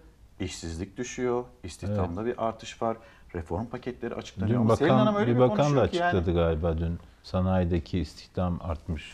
Sonra Yeni AK Partili olmuş. milletvekillerinin cümlesi var. Artık herkes e, rahatça araba alabiliyor Selin Hanım. Ondan Evet, sonra yani kapıcılar- alışveriş yapabiliyor. kapıcılar dahi Kapıcıların araba- önünde evet araba, Ya arabası bunu var. bunu lüks diye pazarlıyor olan bir anlayışla sorunumuz var zaten. Bunların her biri haktır. Yani ulaşım en temel haklarımızdan biridir. Hayır siz mi Ee, göremiyorsunuz konut- diye. Şimdi görüp göremediğimizi verilerle konuşalım. Merkez Bankası'nın bilançosuna baktığınız zaman normalde bu 128 milyar doları görüyor olmanız gerek. Eğer gerçekten oradaysa. Ne görüyoruz biz? Brütte yani Merkez Bankası'nın şu anda cebinde 95 milyar dolar gözüküyor. Fakat, şimdi bunu fakatı büyük harflerle söylüyorum. Fakat bizim döviz yükümlülüklerimiz var. Dolayısıyla bir gün birisi gelecek ve bize diyecek ki biz size bir dövizler vermiştik. Bunları geri vermeniz gerekiyor. Ha, bizim Yükümlülük değil yani dediğiniz o bu. para. Bizim değil. Bunu da düştüğünüz zaman cepte kalıyor 13 milyar dolar. Fakat bununla da bitmiyor. Bir fakat daha. Bugüne kadar Türkiye bu borç almak zorlaştıkça döndü bir takas sistemine girdi. Yani swap sistemine girdi. Hani hepimizin hayatına girmiş olan swap esasında bir takas. Yani saatinizi rehin bırakıyorsunuz. Bunun karşılığında bir süre sonra yeniden takas yapmak üzere para alıyorsunuz. Nitekim işte swap işlemleriyle böyle bir takas gerçekleştirmişiz. Bunu da düştüğünüzde Merkez Bankası'nda var olan rezervimiz şu Ha. anda eksi 43 milyar dolar. Böyle mesela altını milyar dolar. Karşılığında döviz Karşılığında almış. döviz almış veyahut da başka bir kur ver, başka bir para cinsi vermiş, dolar almış, Türk lirası vermiş, dolar almış. Ama bu ileride yeniden el Normale değiştirecek. Dolayısıyla esasında bizim olan bir dövizden bahsetmiyoruz. E, para nereye gitmiş peki? Şimdi bu yanıtı vermesi gereken iktidar. Normal Siz, siz koşullarda. bir ekonomist olarak ne görüyorsunuz? Şimdi şeffaf bir ülkede ve hesap verilebilirlik olan demokratik ve hukuk çerçevesinde olan bir ülkede normalde bugünün kanunlarına göre Merkez Bankası'nın sayfasında bu ihalelerin açıklanmış olması gerekirdi. İhale koşullarıyla, alım satım sonuçlarıyla, kaça satıldığına dair bilgiyle ama Merkez Bankası'nın sayfasına baktığınızda döviz ihaleleri müdahalesi için baktığınızda 2014'te son bilgi var. E, döviz alım satımına baktığınızda 2016'da son bilgi var. Yedi yıl geçmiş. Yani o günden bugüne kadar yıl. Herhangi Merkez Bankası'nın yaptığı bir döviz alım satımına dair hukuken vermesi gerekiyor olduğu bilgi dahi yok. E onun Ama peki şunu sattığı biliyoruz. do- e, döviz sattığı karşılığında aldığı Türk lirası nereye gitti? E, e, bunların hepsi enflasyona döndü. Yani şeye Peki hani e, karışık işler İlker. e, biz bulaşmayalım abi. Selin Hanım söylesin, anlatsın. Yani ben yine e, o zaman işsizlik başlığına, dönelim mi? Paket konusuna, reform paketi konusuna geri döneceğiz. Ama bir işsizlik başlığına geçelim. Çünkü hani TÜİK'in açıkladığı veriler farklı. Ben zaman zaman sizin e, işsizlikle ilgili tarifinizi kullanıyorum burada. Eğer bir evde işsizlik varsa bu bir krizdir. Eğer komşunuzda da bir işsizlik varsa bu buhrandır diyorsunuz. Şimdi bir işsizlik tablosuna bakalım. Sonra bazı başkanlıklar falan kuruluyor Deniz abi. Şimdi bir başkanlık komisyona kuruluyor. E, başkanlık kurulunca onun başkanı var, başkan yardımcısı Evet. var.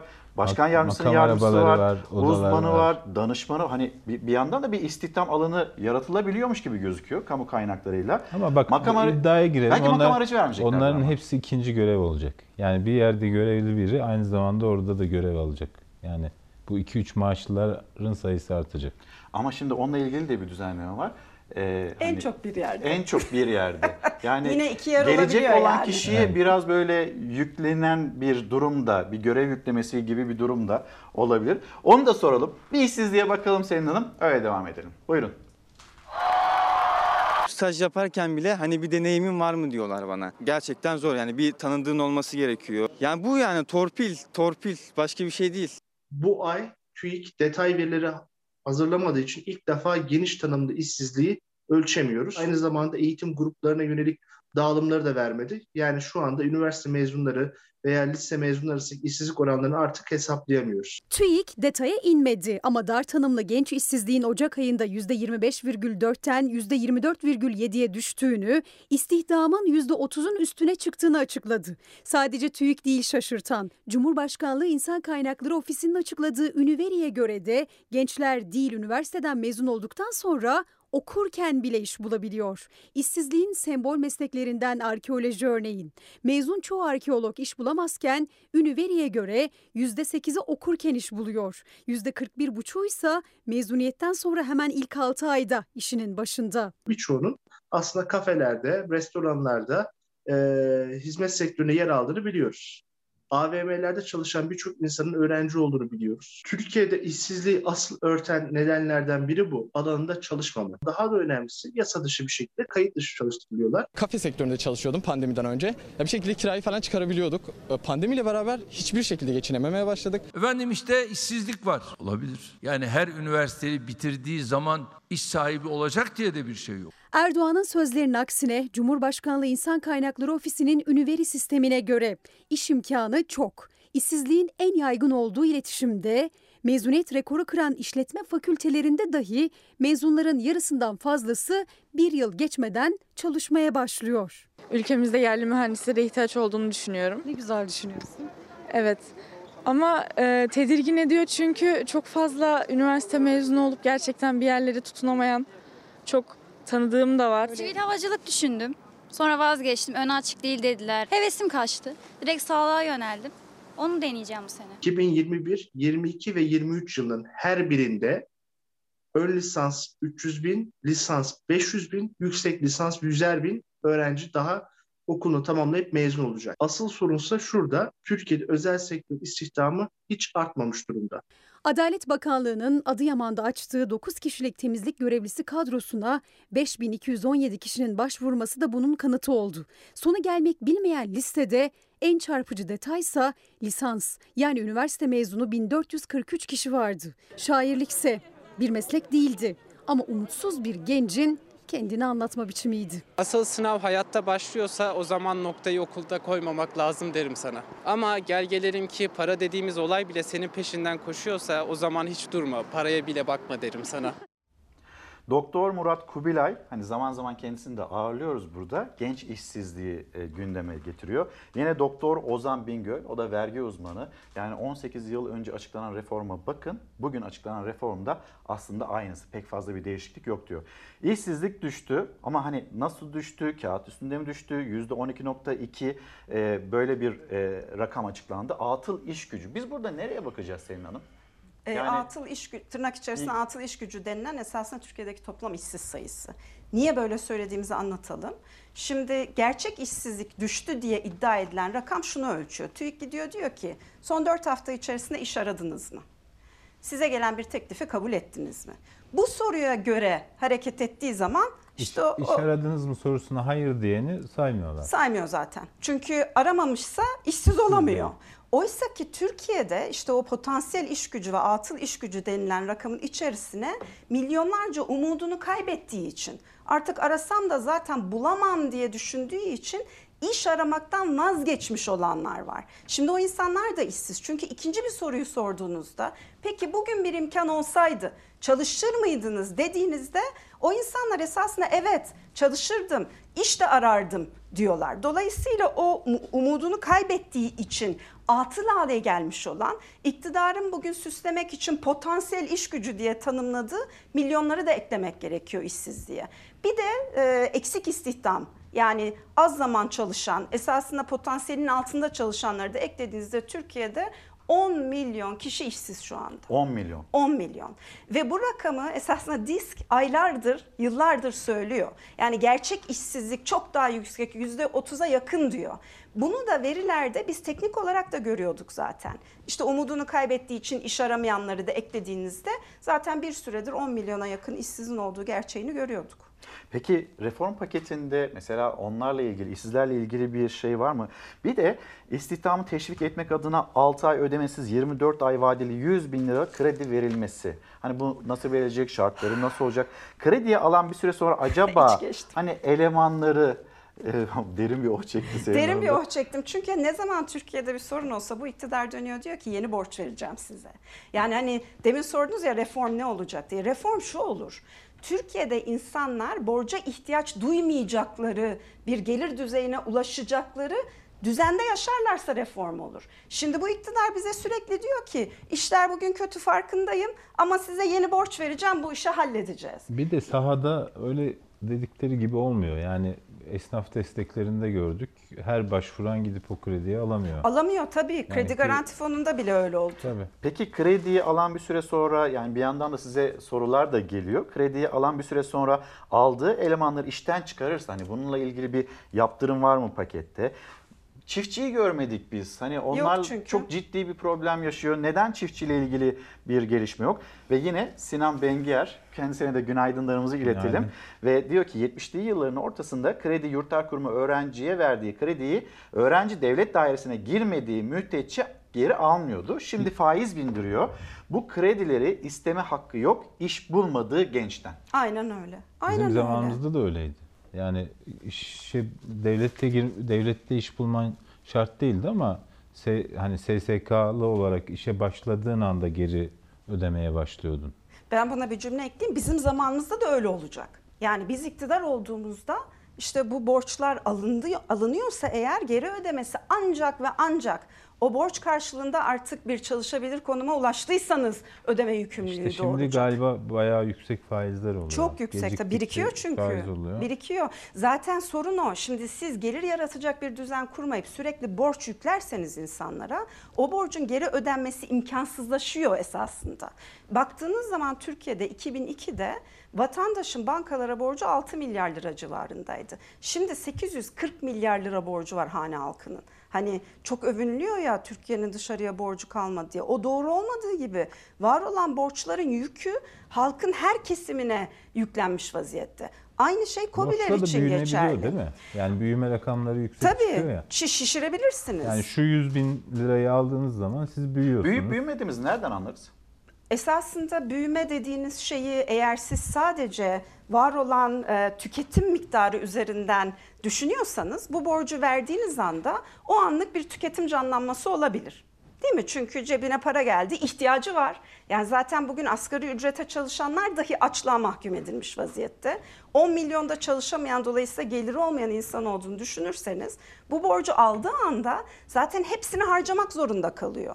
Bu tüketim yoluyla ekonomiyi kısa soluklu canlandırıyor ve o an için sanki ekonomideki bu canlanma bir büyüme gibi yansıyor. Oysa ki bizim derdimizin büyüme olmaması gerekiyor. Nitelikli bir büyüme yani kalkınma olması gerekiyor. Nitelikten kastımız şu. istihdam yaratacak, üretim temelli bir büyüme olacak. Yani bugün tüketimi canlandırmaktan ziyade esasında istihdamla gelir yaratarak gelecekte borçsuz yaşayabileceği güvenceyi hissetmesi gerekir Reform onu söylüyor efendim. Yatırım, istihdam, üretim, ihracat. Evet 20 yıldır söyleniyor. Yapılana baktığımızda bunlardan Şimdi çok bu uzak mesela bir bu tavır var. KGF daha önce de kullanıldı ve şöyle şeyler gördük. Zaten zor durumda olan şirketler e, bilançonuz iyi değil diye kredi Alamadılar. alamıyorlar. Durumu iyi olanlar Maalesef. alabildi ve onlar da gidip döviz aldılar. Araba aldılar. Araba aldılar. Evet. Değil mi? Lüks- Türkiye'de otomotiv sektöründe. Lüks harcamalar yaptılar. Aynen öyle. Aynen öyle. Ee, Hatta biliyoruz ki hepimiz anekdotal olarak da duyduk. Yani telefonla işi iyi olanlara bizim de borcu vermemiz gerekiyor. Çünkü bankalara da talimat gitti. E, başka da verecek kişi yok. Gerçek Siz alın lütfen olan diye. gidiyor bilançosuna bakıyorlar. Şu kadar borcum var, şu kadar hani e, kaynağım var.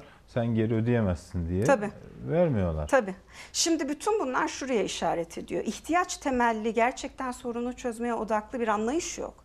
Neye odaklanılmış? İşte büyüdük denilecek. O büyümenin maliyetlerinin ne olduğu, gerçekten işsizliği çözüp çözmediği, halka yansıyıp yansımadığına dair bir ikinci adımı düşünmüyor bu iktidar. Bankalarımız bu parayı dışarıdan yüksek faizle borçlanıp mı bulacak? Ee, maalesef öyle oluyor. Bugün Türkiye'nin 435 milyar dolarlık bir dış borcu var. Ee, Türkiye'nin kendi içindeki borçları da eklediğinizde esasında milli gelirinin %150'sine yakın borçluyuz biz. Bankalarımız borçlu, kobilerimiz borçlu, hane halkları borçlu, devlet borçlu. Peki nereden gelecek bunun kaynağı? Ya yeniden dışarıdan borç alınacak ve o yeni borç olarak içeriye verilecek. Para Ee, ya da birdenbire hani e, para basacak. Bütün bunlar maliyetli. Maliyetine şimdi dışarıdan e, gittikçe artan bir borç talebiniz varsa daha yüksek faizle ikna etmeniz gerekiyor size borç verecek olanları. Şimdi de herhalde darphanenin ışıkları sönmüyor da haberleri yapılacak. Valla yani e, o kadar çok mesaj geliyor ki Deniz abi. Hani geçinemiyoruz. E, TÜİK'in açıkladığı Maalesef. rakam e, bize asla tarif etmiyor diye. Bu konuya geri dönelim ama az önce bir övünç cümlesi kurdunuz. Hani büyüme üzerinden. Siyaseten bir polemik. Tarım Bakanı Bekir Pakdemirli'nin yapmış olduğu bir açıklama. Onu da bir izleteyim. Belki daha ağırlıkla siz ekonomiyi konuşmak istiyorsunuz ama hani siyaset bunu da konuşuyor. Bu çıkışta konuşuyor. Referans olarak da Amerika Birleşik Devletleri'nin eski başkanı Trump gösteriliyor. Ee, pek çok açıklamasıyla ilgili aslında Trump hiç de öyle referans olacak bir kimliğe sahip değil ama yine de Tarım Bakanı kendisini referans gösterdi. Bakın hangi konuda?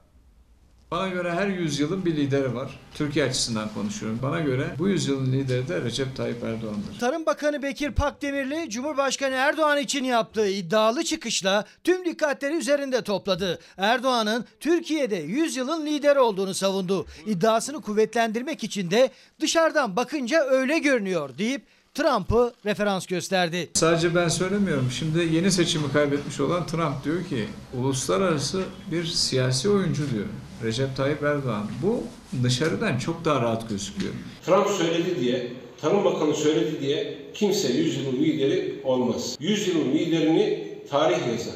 Önce siz tarih olacaksınız, sonra nasıl anılacağınıza tarih karar verecek. İşte içeride ister istemez muhalefet olunca bazı şeyler gölgeleniyor. Bana göre bu yüzyılın lideri de Recep Tayyip Erdoğan'dır. Türkiye'yi bir çiftlik cumhuriyetine dönüştüren bir insanla karşı karşıyayız. Yüzyılın çarkçı lideri demek lazım. Bu yüzyılında, geçmiş yüzyılında bir tek lideri var Türkiye açısından. O da Mustafa Kemal Atatürk'tür. Muhalefet kabinede revizyon kulislerini hatırlatıp Tarım Bakanı'nın 100 yılın lideri Recep Tayyip Erdoğan çıkışının zamanlamasına dikkat çekti. CHP kurmayı Veli Baba bir tek dünya lideri var o da Atatürk derken Rabia işareti üzerinden Erdoğan'a yüklendi. Yakında Rabia işareti Sisi'nin dört dörtlük insan olduğunu söylemek için kullandım derse şaşmayız. Çarkçılıkta bir dünya lideri. Hayatın farklı kulvarlarında koşsak da hepimizin aynı gemide olduğunun farkına varmalıyız. Bir gün Meral Akşener, bir gün Kılıçdaroğlu'na, bir gün Temel Karamollaoğlu'na, bir gün diğer siyasi partilere terörist diye saldıran birinden böyle bir açıklama herhalde diz düşmesi olarak kabul ediyoruz. Her zaman kucaklayıcı dille konuşmasını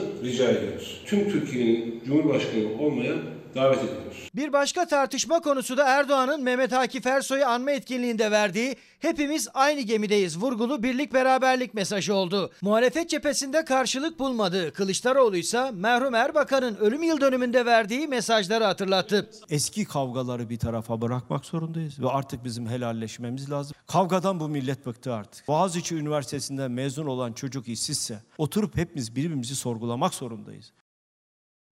Şimdi Deniz abi ben böyle hani açıklamaları görünce acaba hani yakında bir revizyon mu var Koltuk gibi mu bir kayıyor? soru. Yani hani o soru benim aklıma geliyor ki Ankara'da da bu konuşuluyor. Yakında bir kabine revizyonu olacağı e, söylentisi, beklentisi.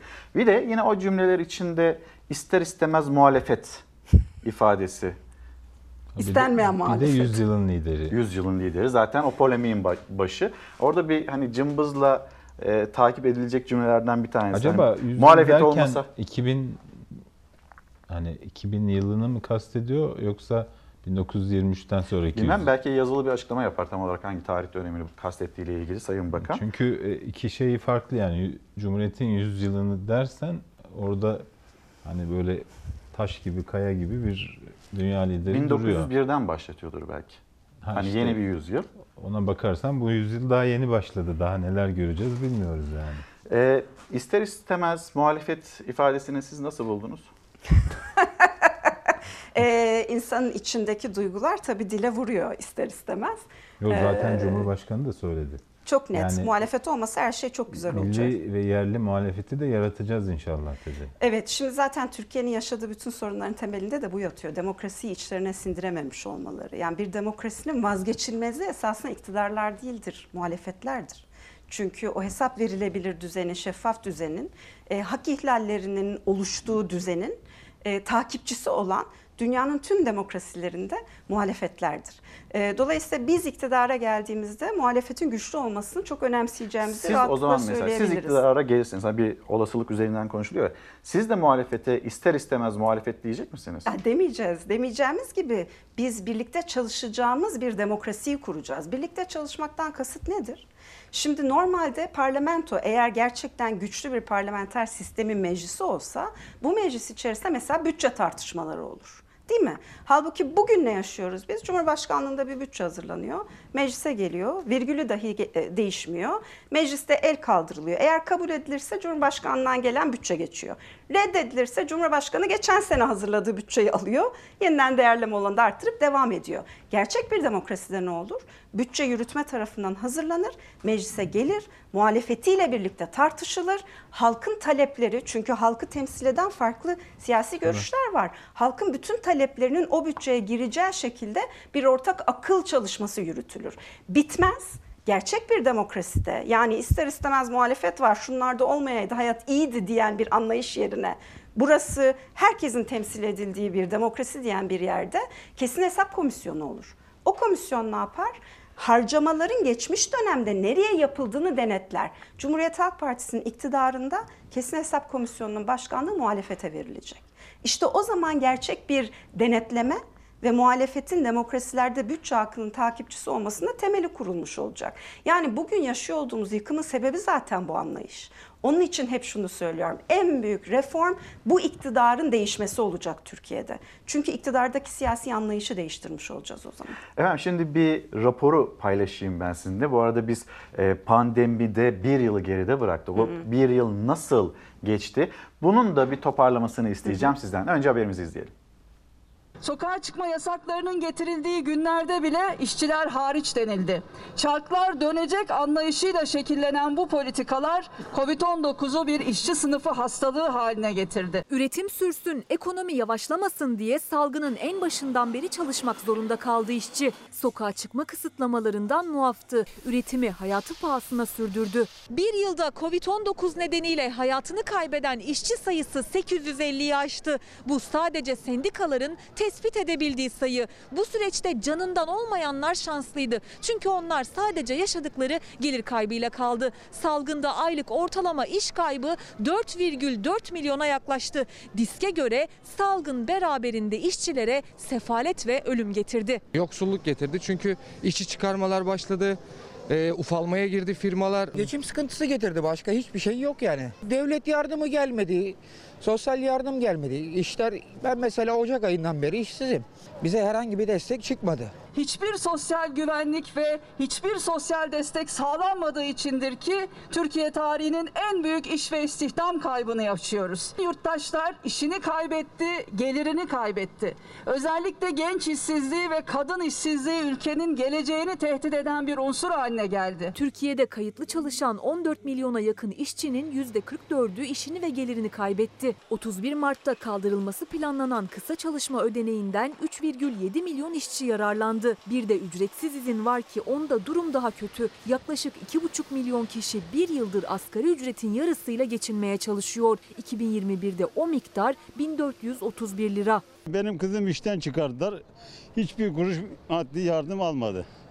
8-9 ay işsiz kaldı. İstihdam edilenlerin sayısı geçtiğimiz yıla göre 1 milyon 103 bin azaldı. İşletmeler ya salgın yüküne dayanamadığı ya da kod 29 gerekçesiyle işten çıkarma yasağını deldi. Covid-19 pandemisi bir taraftan büyük bir sağlık krizi, diğer taraftan da çok ciddi bir ekonomik ve toplumsal yıkımla devam ediyor. Disk salgın dönemi için çizdiği yol haritasında taleplerini ve önerilerini sıraladı. Türkiye'nin en az gelir desteği sağlayan 3 ülke arasında yer aldığına dikkat çekildi.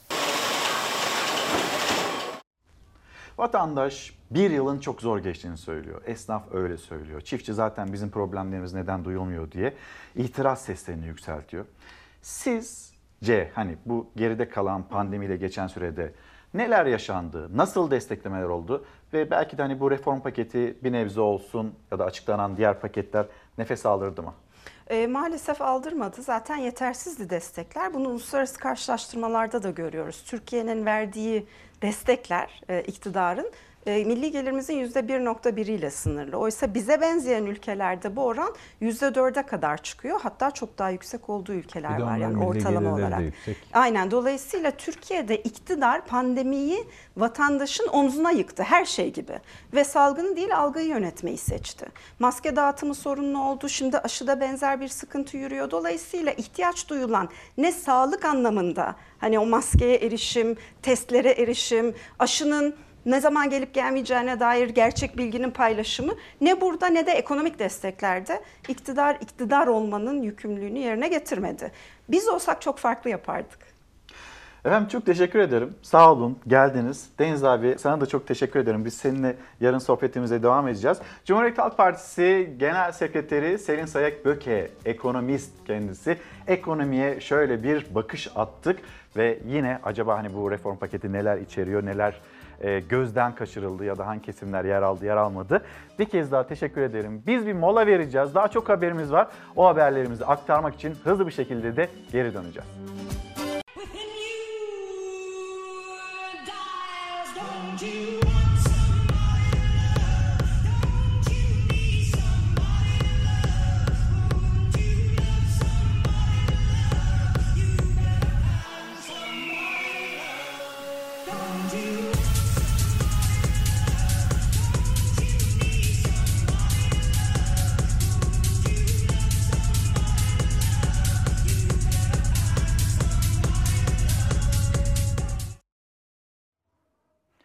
Günaydın bir kez daha. Çalar Saat hafta sonu devam ediyor. Yönetmen Halil Bekar'ın çalışması Türkiye'yi geziyor, görüntülüyor. Amacı tüm dünyaya memleketimizi tanıtmak ve biz de kendisinin hazırlamış olduğu klipten birazcık böyle paylaşmak istedik. Güzel bir şekilde Çalar Saat hafta sonunda devam ettirelim diye.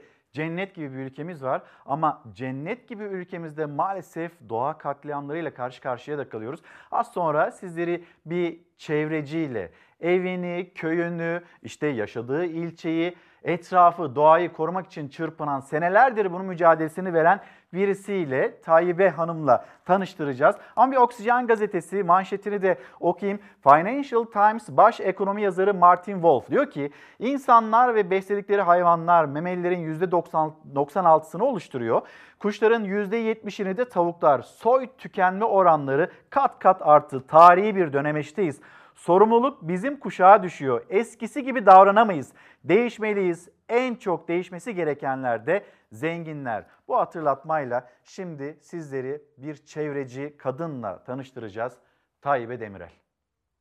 Cennetten bir köşe gibi. Huzur, kuş sesleri, zeytin yeşili. Ama o görüntünün devamı Tayyip Demirel'in deyimiyle köyleri, tarım alanlarını, ormanları, doğayı yutan bir çukur. Cehennem çukuru. Ben geceleri sabahları kadar ağlıyorum. 6 sene önce burada ben zeytin toplarken, mahsul toplarken bu kadar yakınıma gelmediydi. Kömür şirketlerin gefçileri. Burada işçiler zeytin silkerken ben merak ediyordum. Yatağan, Milas'ta zeytinlikler içinde bir köy. Komşusuysa termik santral. Bacalardan yükselen kül ve duman, buhar civardaki pek çok köylüye pes dedirtmiş.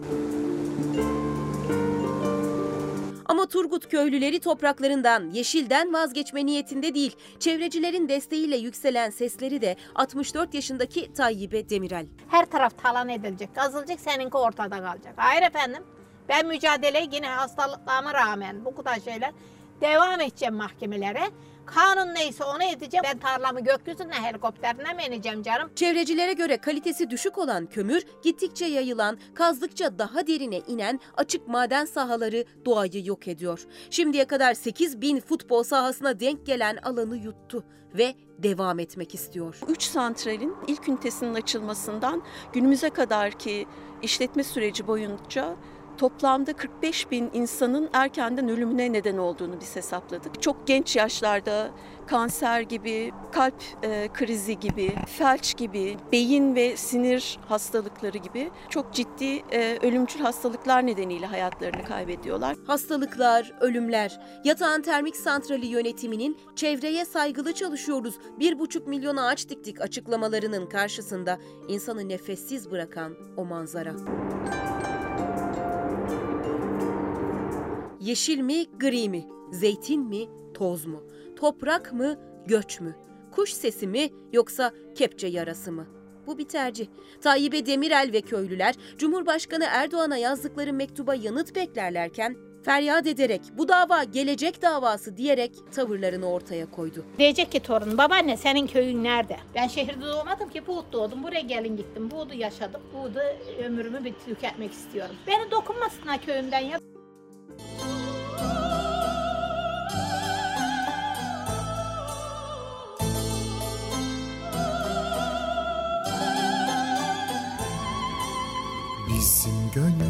Dağımızı alana yuh satana yuh. Bizim gönül dağımızı alana yuh satana yuh. Bahçemizi bağımızı alana yuh satana yuh. Bahçemizi bağımızı alana yuh satana yuh. Sevda pınarımız hani Ayvamız narımız hani Sevda pınarımız hani Ayvamız narımız hani Hani çınarımız hani Alana yuh satana yuh Hani çınarımız hani Alana yuh satana yuh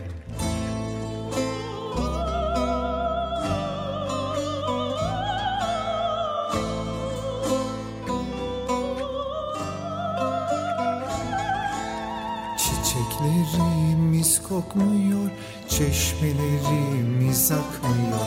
Çiçeklerimiz kokmuyor, çeşmelerimiz akmıyor.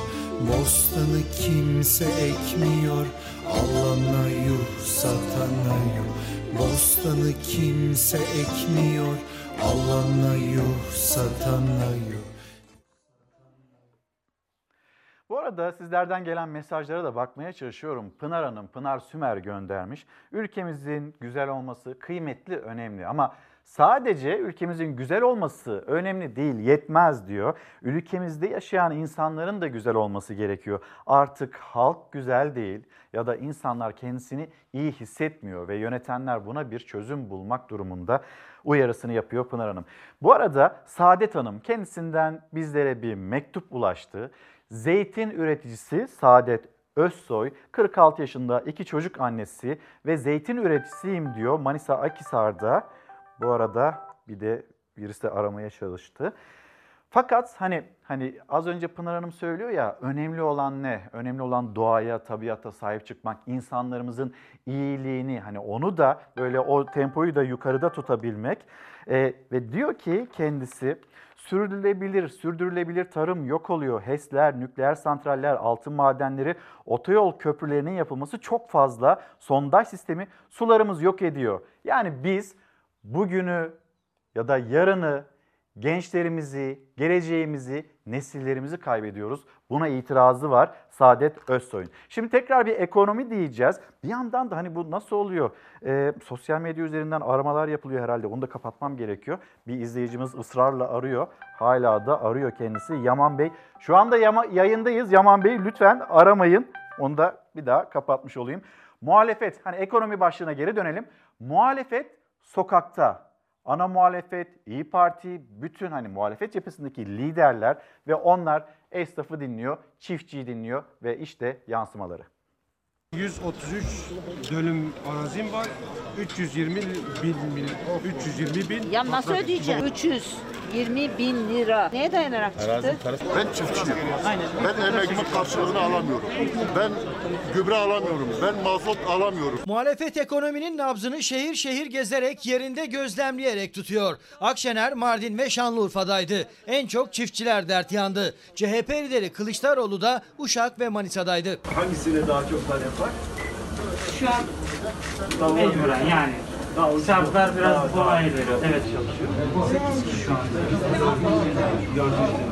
Esnafın durumuna, işsizliğe liderler sık sık konuşmalarında dikkat çekiyor. Yaşanan zorluklar kürsülerden dile getiriliyor. O zor durum esnaf ziyaretlerinde söze yansıyandan daha fazlasını gözler önüne seriyor. Ay.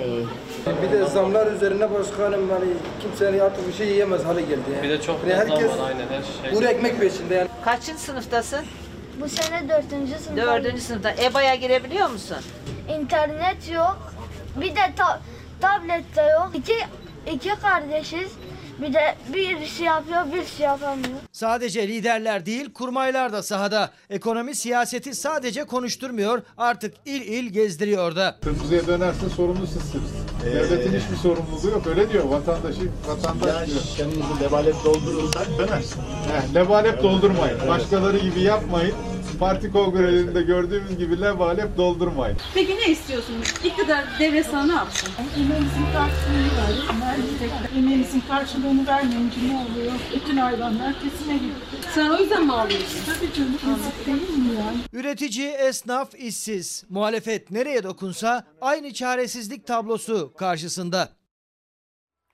Nilgün Hanım, Nilgün Pekin, günaydınlar. Bu güzelim ülkemizde genç olmak, çocuk olmak, emekli olmak, yaşlı olmak, işsiz olmak, bilim insanı olmak, sanatçı olmak, kısacası vatandaş olmak zor ve niye böyle hissediyor herkes ya da vatandaş? En azından bunun üzerinde biraz kalem e, oynatılırsa, biraz bunun üzerinde kafa yorulursa, ekonomik kaynaklar doğru bir şekilde doğru yerlere aktarılırsa ki bu sanatçılar kısmı çok önemli. Yani esnaf için bir can suyu yaratılmaya çalışılıyor kendi imkanlarımız ölçüsünde ama sanatçılarımız onların enstrümanlarını satmak zorunda olduklarını bir kez daha hatırlatalım.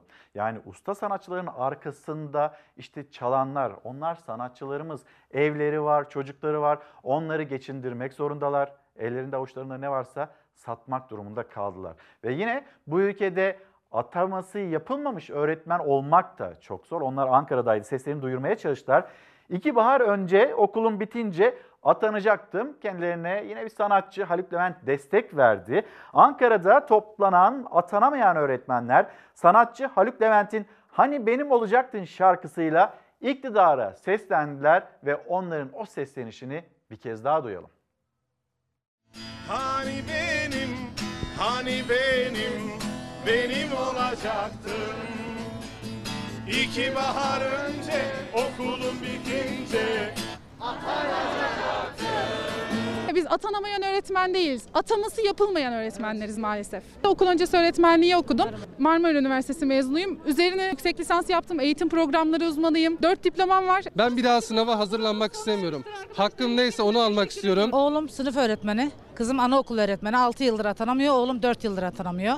Bir anne, iki evladı da öğretmen adayı. Aslında bunun mutluluğunu yaşamalıydı ama ikisi de yıllardır işsiz olunca Nurten Alkoç'un da yüzü gülmüyor. Çok eziyet çektiler, çok sıkıntılar yaşadılar, streslere girdiler. Bütün sülale onların atanmasını bekliyoruz. Öğretmen kardeşler gibi Türkiye'nin dört bir yanından Ankara'ya geldi ataması yapılmayan öğretmenler. Onlardan biri de öğrencilere psikolojik destek vermek için psikolojik danışmanlık ve rehberlik bölümünü seçen ama atanamadıkça kendi psikolojisi bozulan Mehmet Özdemir. İlk maaşımla yapmak istediğim bir sürü şey vardı. Artık ilk maaşımla bir psikolojik yardım almak istiyorum. İkinci maaşımla da saçlarım döküldü, saç ektirmek istiyorum. 5 yıldır elimden geleni yapmama rağmen henüz atanamadım. Branşınız nedir? Din kültürü öğretmeniyim. Aslında din kültürü öğretmeni bu süreçte en çok ataması yapılan öğretmenlerden biri olarak biliyoruz biz. Ne kadar süredir atanamadınız? 3 yıldır atama bekliyorum.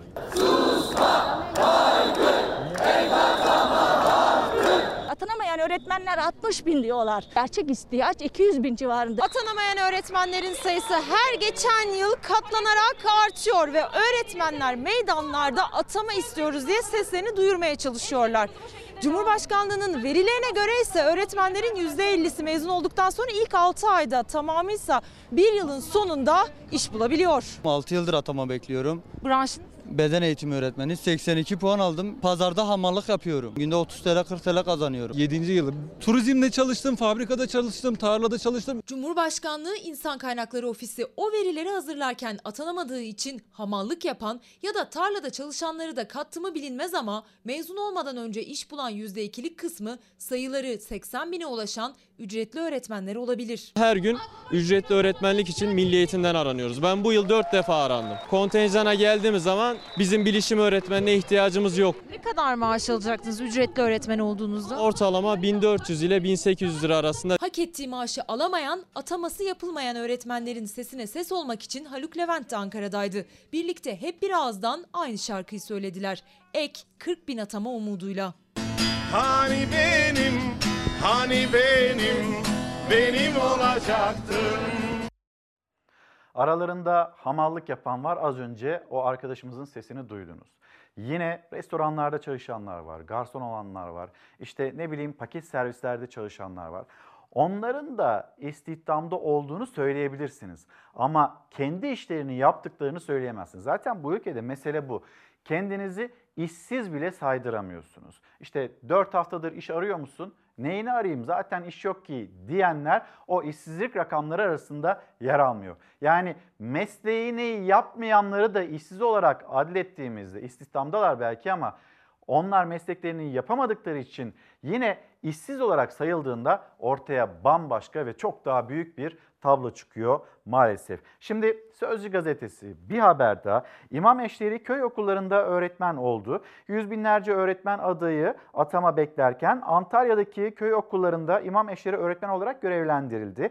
Finike İlçe Milli Eğitim Müdürü köylerde derslere imam eşlerinin girmesini savundu. Çocuklar mağdur olmasın diye imam eşlerini görevlendirdik açıklamasını yaptı. Şimdi tam da hani belki denk düşmüyor ama çocuklar mağdur olmasın diye bizim yüce gönüllü öğretmenlerimiz var. O öğretmenlerimizden birisi Murat Demirkaya bir platform oluşturdu. Eğitim alamayan, EBA'dan uzak kalan ya da ne bileyim uzak eğitime çok çok uzak kalan öğrenciler için bir platform oluşturdular ve bakın ne yapmaya çalışıyorlar.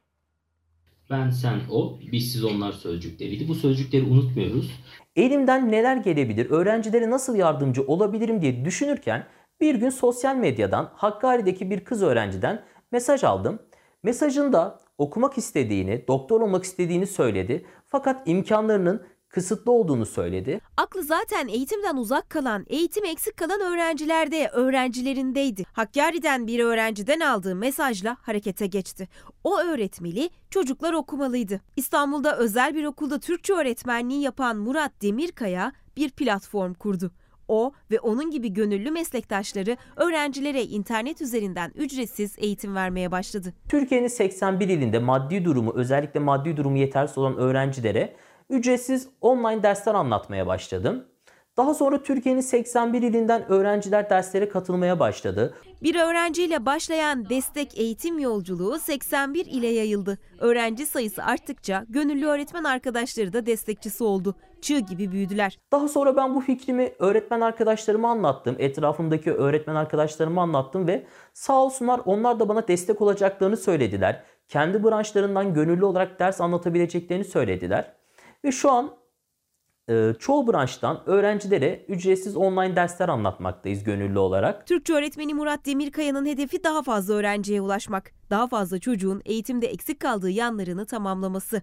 Onların derslerine destek olabilmek. Evet zor bir süreçteyiz. Pandemi süreci zor bir süreç. Bu süreçte unutmasınlar ki biz gönüllü öğretmenler olarak onların her zaman yanında olacağız. Salgının faturasıyla devam edeceğiz ama Korkusuz Gazetesi ve Korkusuz Gazetesi'nde dertler derya oldu başlığı. Öyle bir hale geldik ki küçüğünden büyüğüne herkes sıkıntıda. Evet yine telefon geldi. Şimdi İnternet yok, tablet de yok. İki kardeşiz, EBA'ya giremiyoruz. Bir yandan bunun hatırlatması. Bize gereken devlet desteği verilmedi. Artık bitiyiz biz. Yine muhalefet liderlerinin sokakta, esnaf ziyaretinde işittikleri. Ve şimdi hemen bir bakalım salgının faturasına. Bir vatandaşımızın test sonucu pozitif çıktı. Kriz mi diyorlar ne diyor? O salgından beri evdeyiz. Virüs, virüs. Virüs, virüs. Milleti tergin ediyorlar böyle. Ben korona olduğunu inanmıyorum. Ancak çekendirim abi. Bir tane önlemi unutursunuz, virüs gelir gözünüzden enfekte eder. O ilk açıklamanın ardından 367 gün geçti. 3 milyona yakın kişi virüse yakalandı. Hayatını kaybedenlerin sayısı 30 bine ulaştı. 385'i salgınla mücadelede ön safta yer alan sağlık çalışanıydı. Koca bir yıl hayatın her alanı tedbir ve kısıtlamalarla geçti. Geçmeye de devam ediyor. Bugün yani 367 gün sonra durup geriye bakınca acı üstüne acı, korku üstüne korku, sıkıntı üstüne sıkıntı var hatırda. Ve ilk 11 aya ait dev bir fatura. 3.7 milyar lira.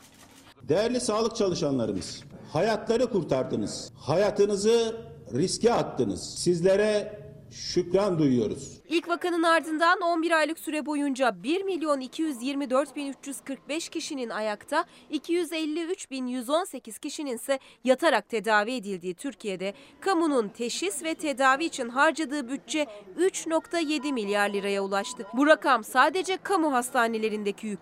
Özel hastanelerdeki tedavi masraflarının oluşturduğu maliyet henüz net değil. Ama net olan salgının ülkedeki her kurum bütçesine, her vatandaş cebine zor geldiği. Balık balık! Tezgahta balık yok abi. Esnaf zor durumda. Virüsü sağlık çalışanım amcam getirdi. Ve az zayiat verdik gibi yaklaşılıyor ama. İtalya gibi değiliz en azından. Görüntüler yönetmenliğini Mesut Gengeç'in proje koordinatörlüğünü Berat Çamyar'ın yaptığı bir dijital yayın platformu için hazırlanan belgeselden.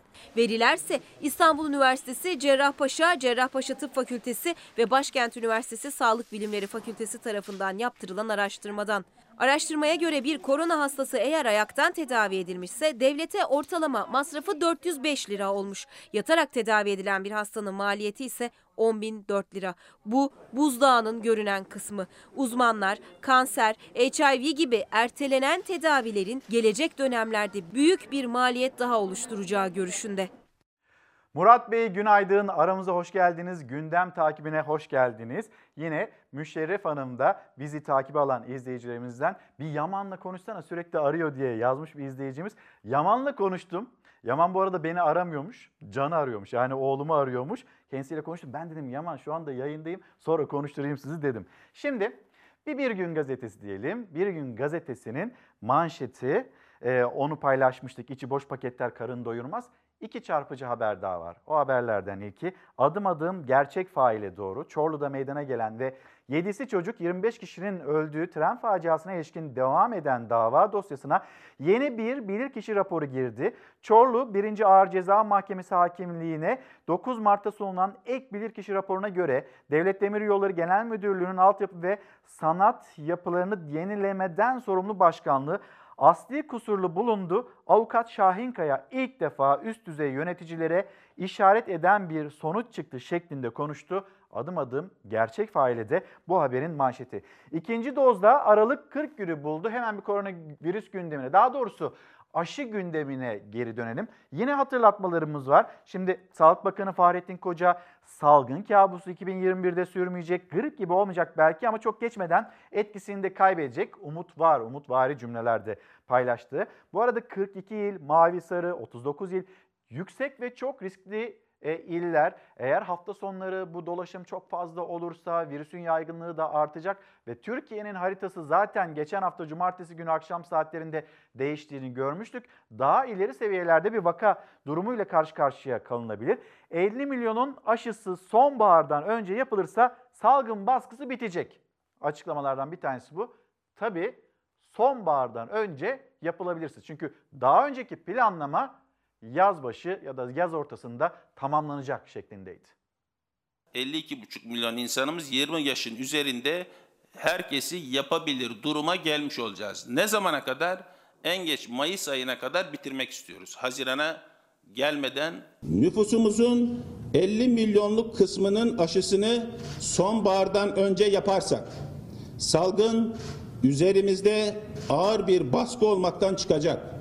Hedef 14 gün içinde değişti. Sağlık Bakanı Fahrettin Koca 25 Şubat'ta kameraların karşısına geçti. Aşılamanın tamamlanması için Mayıs sonuna tarih verdi. Sadece 14 gün sonra farklı bir tarih açıkladı, sonbaharı işaret etti. Sonbahardan önce yaparsak salgın üzerimizde ağır bir baskı olmaktan çıkacak. İnsanların salgın yönetimiyle ilgili süreçteki kişilerin sözüne inanmaları ve güvenmeleri salgın sürecine uyum bakımından çok önemli. Bu salgın sürecine zarar veriyor bu tarz söylemler. Türkiye'nin 12 Mart aşı tablosuna göre toplam aşılanan kişi sayısı 10 milyon 800 binin üstünde. İkinci dozu yaptıranlar yani aşılaması bitenlerse 3 milyon sınırında. Uzmanlara göre koronavirüs salgınını yenmek için 60 milyon kişinin aşılanması yani 2 dozdan 120 milyon doz aşının yapılması gerek. Ve bu 120 milyon dozu 40 gün arayla yapmamız lazım. Onun için önce bir 60 milyon doz üzerinden hesaplayacak olursak biz günde 1 milyon doz aşı yapabilirsek 60 milyon kişiyi 60 günde aşılayabileceğiz. Şu anda aşı yapma hızımız 100 bin doz günde. Yani bunun 10 katına çıkmamız gerekiyor. Aksi takdirde 100 bin dozla 60 milyon kişiyi aşılamamız 600 gün sürecek. Yani Sağlık Bakanı'nın 25 Şubat'ta vaat ettiği gibi Mayıs sonunda aşılamanın tamamlanması için günde 1 milyon doz aşılama yapılması şart. Sonbahar gelmeden yaz sonu bitmesi içinse bunun bir miktar daha azı. Aslında Türkiye bunu başarabilecek kapasitede ama aşı yok. biz gerektiğinde 1,5 milyona kadar hatta 2 milyon bile olabilir aşı yapabilir sağlık sistemi olarak potansiyele sahibiz. Yeter ki aşımız olsun. toplum bağışıklığına bile çok büyük katkısı olan aşılardan birini daha getirmemiz gerekiyor. Bir ya da iki aşıyı daha mutlaka getirmemiz gerekiyor acilen. Uzmanlara göre sorun tedarik ve tek tip aşı alınması. Bakan Koca 25 Şubat'ta 800 bin Biontech aşısı 10 gün içinde ulaşacak demişti. Üzerinden 14 gün geçti. Profesör Doktor Esin Davutoğlu Şenol'a göre de aşı tedariği tamamlanmadan tarih vermek yanıltıcı. Sonbahar vaadini yerine getirmek için 100 milyon doz aşıyı içeri alıp aşı çeşitliliğini artırıp aşı altyapısına destek olmamız gerekiyor. Aşıyı yapabilme kabiliyetimiz Sağlık Bakanı Fahrettin Koca o da dikkat çekiyor. Evet bu konuda inanılmaz mahiriz ve biz aşılama sürecini çok hızlı tamamlayabiliriz. Fakat aşımız yok. Aşı geldiğinde dileriz bu kez takvim tutar. Hani daha önce e, açıklanan tedarikle ilgili Şubat ayına kadar 50 milyon doz gelecekti. Şu anda 10 milyona yakın kişinin e, aşılandığı bilgisi var ve sonbahardan önce biz bu baskının azalmasını istiyoruz, bekliyoruz ve bununla ilgili de bir planlama yapılıyor. Tabii ki o planlar tutarsa. Şimdi burada aşı ve üzerimizdeki virüs baskısı onu azaltmak için önemli bir adım. Aşının hayatımızda olması ama aşı yoksa maske, mesafe, hijyen bu kurallarla ilerleyeceğiz. Bir de çiftçinin üzerindeki maliyet baskısına bakalım. Çiftçinin üzerinde mesela gübre fiyatları altınla yarışır hale geldi. Onlar da kendilerini anlatmaya çalışıyorlar. Öyle bir ortama geldik ki inanın artık tarlaya gübre atamama durumuna düştük. Altın borsası gibi oldu. Her gün fiyat değişiyor. Öyle bir öyle biz takip edemiyoruz. Ziraat notası olarak inanın biz takip edemiyorsak vatandaşın çiftçinin takip etmesi hiç mümkün değil. 50 kilodur bu gübrelerin çuvalı. 12. ayın sonlarında fabrika fiyatı 120 lira 25 kuruş. 3. ayın başında da 161 lira 50 kuruş olmuş. Dolar 8,5 lirayken 80 liraya aldığımız gübre bugün 160 lira olmuşsa bunun mantığı var mı? Çiftçi bunu kullanacak nasıl olsa fiyatını kafamıza göre ayarlayalım gibi bir zihniyet var orta yerde. Buna müdahale edilmesi lazım acele. İnanın yarın bunun acısını sadece çiftçi değil 83 milyon Türk milleti çekecek, ülke çekecek. Neden? Üretim olmayınca ne olacak? Mecbursun dışarıdan ithal etmeye. Türkiye üretici bir ülke mi olacak yoksa ithalatçı bir ülke mi olacak? Dünyadan da bir haber paylaşacağız ama bu konunun üzerinde özellikle duralım. Şimdi çiftçi üretmeye çalışıyor.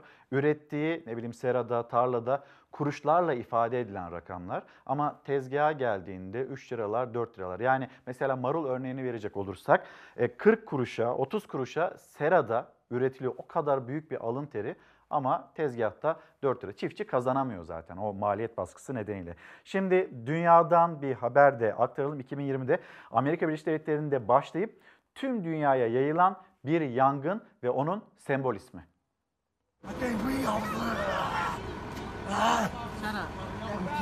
2020'de ABD'de başlayıp tüm dünyaya yayılan bir yangının sembol ismiydi George Floyd. Irkçılık karşıtı bir hareketin itici gücü olduğunun hayatını kaybetmesi. Ölümüne sebep olan 4 polisin yargılandığı davada Floyd'un ailesine 27 milyon dolar tazminat ödenmesine karar verildi. Amerikalı 46 yaşındaki Floyd 25 Mayıs 2020'de dolandırıcılık şüphesiyle Minnesota eyaletinin Minneapolis kentinde gözaltına alınmaya çalışılmıştı. Bir polis memurunun boğazına 9 dakika boyunca diziyle bastırdığı Floyd'un son cümleleri nefes alamıyorum olmuştu. Floyd'un hayatını kaybetmesinin ardından yakın geçmişte pek çok siyahi kişiye uygulanan polis şiddeti gündeme geldi. Nefes alamıyorum, ırkçılık karşıtı protestoların sloganı oldu. ABD'de günlerce sokaklarda tansiyon düşmedi. Hareket dalga dalga pek çok ülkeye yayıldı. Floyd'un ailesine 27 milyon dolar tazminat ödenecek. Ailenin avukatı kararla ilgili taahhüt edilen rakam bugüne kadarki en büyük mahkeme öncesi anlaşma bedelidir dedi. Aile tazminat parasının 500 bin dolarının olayın yaşandığı ticari bölgenin geliştirilmesi için kullanılacağını kaydetti. Memleketten insan manzaralarıyla devam edelim. İşte Türkiye'nin Robinson'u. Gönül gelsen eyle Muhabbet edelim araya kimseyi alma sevgilim. 16 yıl önceydi. Elazığ ile Tunceli arasında tüm ihtişamıyla uzanan Keban Barajı'nın ortasında bir küçük ada. Ziya Abay 2005 yılında keşfetti adayı. Elinde kaybettiği eşinin fotoğrafıyla kendine şehrin hayhuyundan uzak ve huzurlu bir dünya kurdu gerçek Robinson oldu. Burası huzur adası. Sakin, hastalık yok. Yani e, isteyen gelebilir burada yaşamak isteyen. 4000'den fazla ağacım var. Şimdi bugün 20 e, kök kiraz dikiyorum. 16 yılda o küçük kurak adacığın geldiği hal toprağın sevginin ve emeğin karşılığını nasıl verdiğinin resmi oldu. Çiçek çiçek açtı çorak toprak. Yeşil oldu, bağ oldu, üzüm oldu. Yazın bağlarında misafir ağırlayan, belgesellere, haberlere konu olan Ziyade de kışın çocuklarım dediği ağaçlarının bakımını yapıyor. Koronaya neden yakalanmadı? Bu ağaçlar bırakmıyor. Yarın başına gelirse biz hep kuruyacağız. O ağaçlar beni destekliyor. Ben de onları destekliyorum. Onlara sahip çıkıyorum. Onlar canlıdır. Onlarla konuşuyorum. Ama Ziyade de artık 82 yaşında ve yoruluyor. Yıllar önce kondurduğu barakasına artık şehre sık sık gidip gelemediği için bir güneş enerjisi sistemi istiyor. Ama en büyük derdi yine de ne soğuk ne yorgunluk. Ağaçlarının başındaki bela, kuraklık. Artık onun korunaklı adası bile yarım ada oldu. Öyle azaldı Keban'ın suları. Ağaçları çoğaltmaya çalışıyorum ama gücüm kalmadı.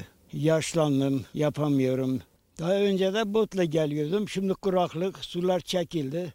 İki kilometre bir kere yürüyerek geliyorum. Her olur olmaza yaranı sardırma. Yarayı azdırırsın sonra da gönül. Ben giderim Sivas üstü, mendilim suya düştü.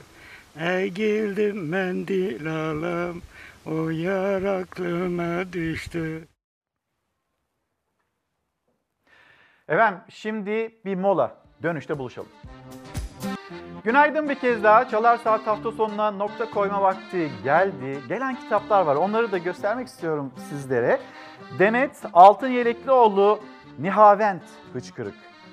Mustafa Altıoklar hem bir tıp doktoru hem de aynı zamanda filmci, senaryo, senaryo karakterinin yolculuğu bizimle paylaşılmış olan kitap.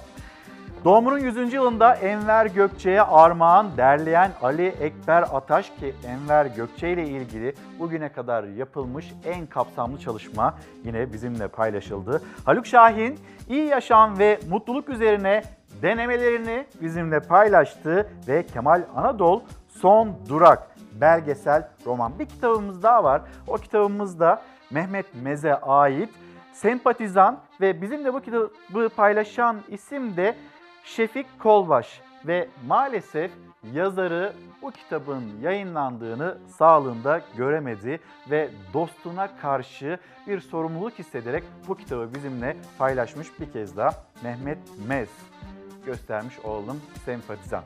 Efendim kapatırken her zamanki gibi teşekkürümüz sizlere. Bizi izlediğiniz için teşekkür ederiz. Bir manikeler olmazsa yarın sabah saat 8.30'da bizler Fox ekranlarında yine karşınızda olacağız. Hoşçakalın, güzel bir gün olsun.